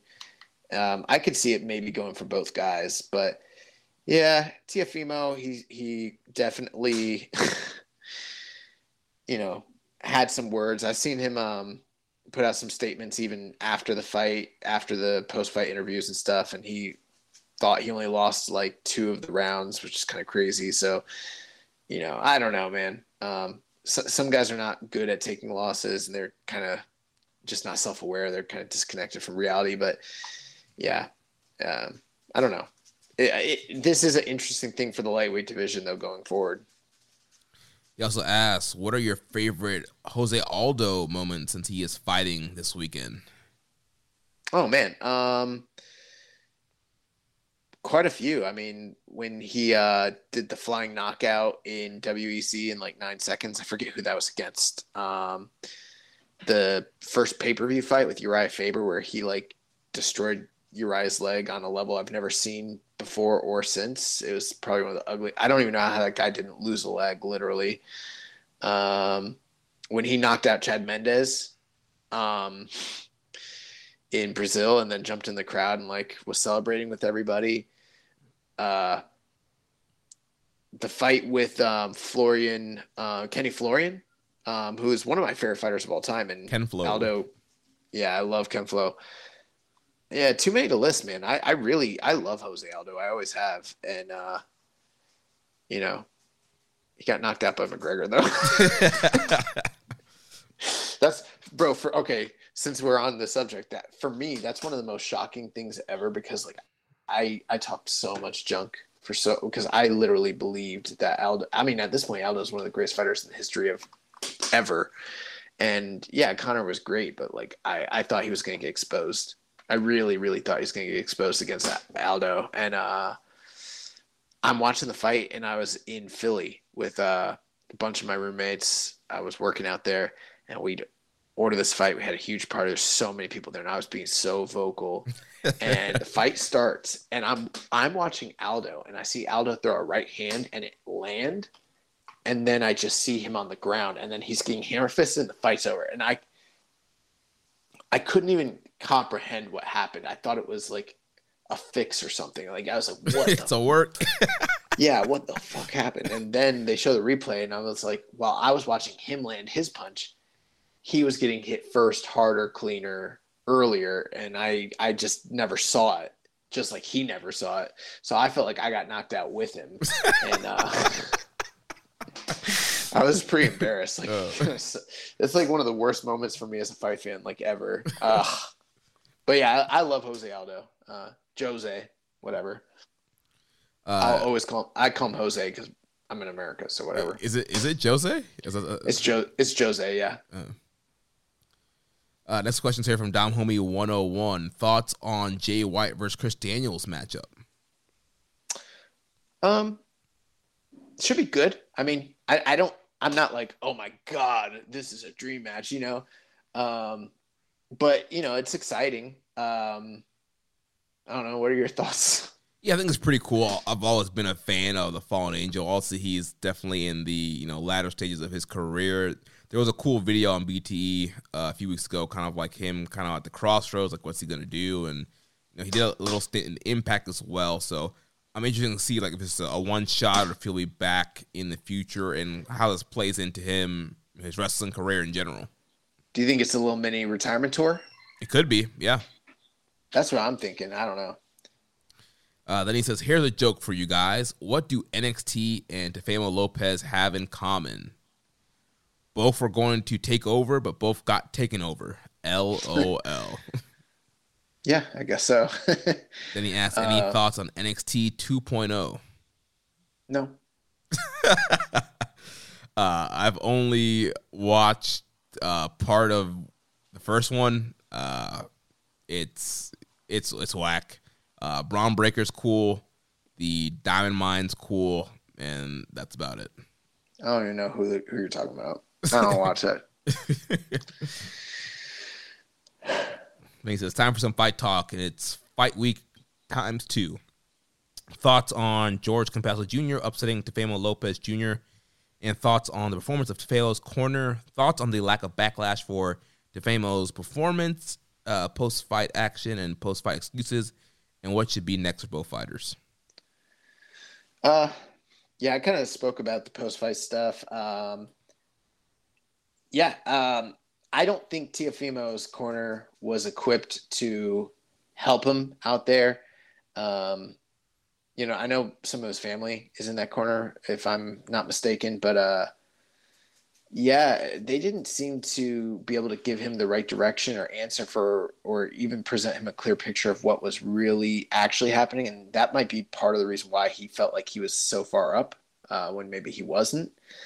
Um, and you know, you got to have people in the corner that can be real with you and tell you exactly what's going on, even if you know they think you are winning. It's very oftentimes in boxing and in fighting, it's better to err on the side of caution and you know, make sure that you don't leave it to the hands of the judges. But if you have to, you know, let them know like, yo, it's a close fight. Like you really got to put in the work or whatever. And he was, but um, I don't think they were able to help him to adjust or make the proper adjustments to win that fight. Um, so yeah, as far as what's next, I wouldn't be surprised if they had a rematch, possibly because you know George Kambosos, he he's becoming a star, but Teofimo, Teofimo like just kind of got made himself by you know from when he beat Loma. Um, neither one of them are big big stars, so I don't know. The, the lightweight division's got a lot of guys right now, so I mean, there's a lot they could do, but I wouldn't be surprised if they rematch. You also have thoughts on the upcoming bouts of Devin the Dream Haney versus Jojo Diaz and Gervonta Tank Davis versus Isaac Pitbull Cruz good fights, uh, good challengers. You know, um, I'm assuming Gervonta Davis and Devin Haney pull it out. Nice. That's pretty much it. Well, now it's time for the recommended match of the week. So last week you recommended the big Noah versus New Japan matchup with Go Shiozaki, Katsuhiko Nakajima, Masa Kitamiya, and Maybach Taniguchi versus Tenzan Shibata Nakanishi and Yuji Nagata from uh, G1 of 2016. And man, this was a awesome uh, multi-man tag here. Dude, Shibata and Go were just hitting each other so freaking hard. They were going so hard. Uh, Shibata's corner drop kicks, like he drop kicked like all four guys in the corner, and he just drilled those guys with the corner drop kicks. And then the freaking headbutt. Oh my gosh. This was, you had told me about this before I watched it. But when I saw it for my own eyes and heard it with my own ears, this was the loudest freaking thud I've ever heard in wrestling. I literally jumped up screaming when I heard the headbutt. I was like, oh my God, like why? And immediately just busted open, cracked open, and yeah, just such a crazy, wild, hate uh, filled matchup here. Tons of uh, strong style action here in the the Noah team got the win. Kind of surprising there, and yeah, it's just kind of crazy fun matchup here. Yeah, there there was a lot that was kind of going into this. I mean, um, not most, not all the guys from the Noah team had been featured on undercard tag matches um, throughout that G1 tour. So, you know, the, the kind of like Noah New Japan rivalry that was sort of emerging was, you know, very much showcased all throughout the tour. But that was uh, the finals of the tour. So that was the big, big blow off match for at least that portion of, you know, the G1. And dude, they they really, really laid it out there. I mean, you know, I'm, I I call this easily a four star match. I think Dave went four and a quarter, but it's a ten minute match. You know, Yeah. so I mean, if you had a match that was kind of going on all cylinders the way that this was for a longer period of time, you could literally be talking about like an eight man tag match of the year con- contender. Like that's how good the action was, and the crowd is so involved in this, and not just like in a way where they're over, like they're hot for everybody. They're actively, actively booing the Noah scum trash. Yeah, anytime Noah got got an advantage, boo. yeah, it's so good. If again, if you haven't seen this, it doesn't take a lot of time, but like the match itself, I mean, Shibata is really the star here. Go uh, Shiozaki is also he leaves a lasting impression, but you know at this point Nakajima was kind of like the guy that they're trying to make a star. He's the one who picks up the win. But everyone worked really, really hard in the match. Even the the uh, New Japan dads at this point, they're not quite as broken down as they are now, and so they're putting in the extra effort and really doing a lot more athletically than they normally would. The crowd's eating it up. It's just hard hitting, very, very fast paced. You know, electric atmosphere. Um, it's, it's just really, really cool. It's a great match. The, my favorite part is, like you mentioned, the headbutt. And after the headbutt, Nagata walks over to Shibata, and the camera pans away, but you can hear him say, "Are you okay?" and he says it in English, which is like not a good thing. Um, and then the post match, like Shibata goes crazy, and those guys go crazy. Yeah. and like it is awesome. Dude, it's yeah, it's just heat filled and it's great stuff. Well, you know, um, I know you're going to recommend a match to me. I already saw what it is, but you know, this feud did continue on for a bit, and it spilled over to Noah as well. There's a really awesome um, Go Shiozaki uh, Katsuyori Shibata match from Noah that kind of like was the payoff to this little thing here. Nice. Well, yeah, my recommended match of the week comes from the same year, same tour. It's uh, August 13th, 2016 from the G1. Katsu- Katsuhiko Nakajima versus Big Mike Michael Elgin. Dave went Yeah. four and a half on this match. This match rules. Yeah, the, I that's my favorite time of Elgin's period with New Japan. It was his initial G1 run because he just rocked so hard in that G1, and then yeah, the stuff with Noah and with Nakajima. This is a really really good match. I, I, I yeah, I haven't rewatched it since, so I, I'm looking forward to it. Nice. Well, that's gonna wrap everything up for us here this week. Make sure you go out and vote in our year end awards and share that. Next week, we'll be back to review more best of the Super Junior and World Tag League action. So if you enjoyed today's show, please consider making a donation by visiting socialsuplex.com slash donate and click on the donate button under the Keeping a Strong Style logo. Make sure you connect with us on social media on Twitter. The show is at KI Strong Style. The network is at Social Suplex. You can follow me at Jeremy L. Donovan on Facebook. We're facebook.com slash social suplex. You can find us in the Wrestling Squared Circle Facebook group, facebook.com slash group slash Wrestling Squared Circle. On Instagram, we are at Social Suplex. On Reddit, I'm the Pro Black Guy, just keeping a strong style. You can email me, Jeremy at social socialsuplex.com. Check out all the other shows that we have here on the Social Suplex Podcast Network. One Nation Radio, hosted by Rich Latta and James Boy. The Grave Consequences Podcast with Caleb and Maserati. All Things Elite with Floyd and Austin. And the AEW Match Guide Podcast, hosted by Sir Sam. Don't forget to subscribe and leave a rating and review. And we will catch you next week on Keeping It Strong Style the ace of podcasts. Ichiban. Thank you for listening to Keeping It Strong Style. We'll see you next time.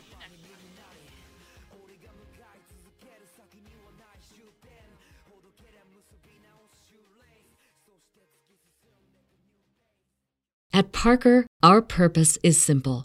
We want to make the world a better place by working more efficiently, by using more sustainable practices, by developing better technologies. We keep moving forward. With each new idea, innovation, and partnership, we're one step closer to fulfilling our purpose every single day. To find out more, visit parker.com/purpose. Parker, engineering your success.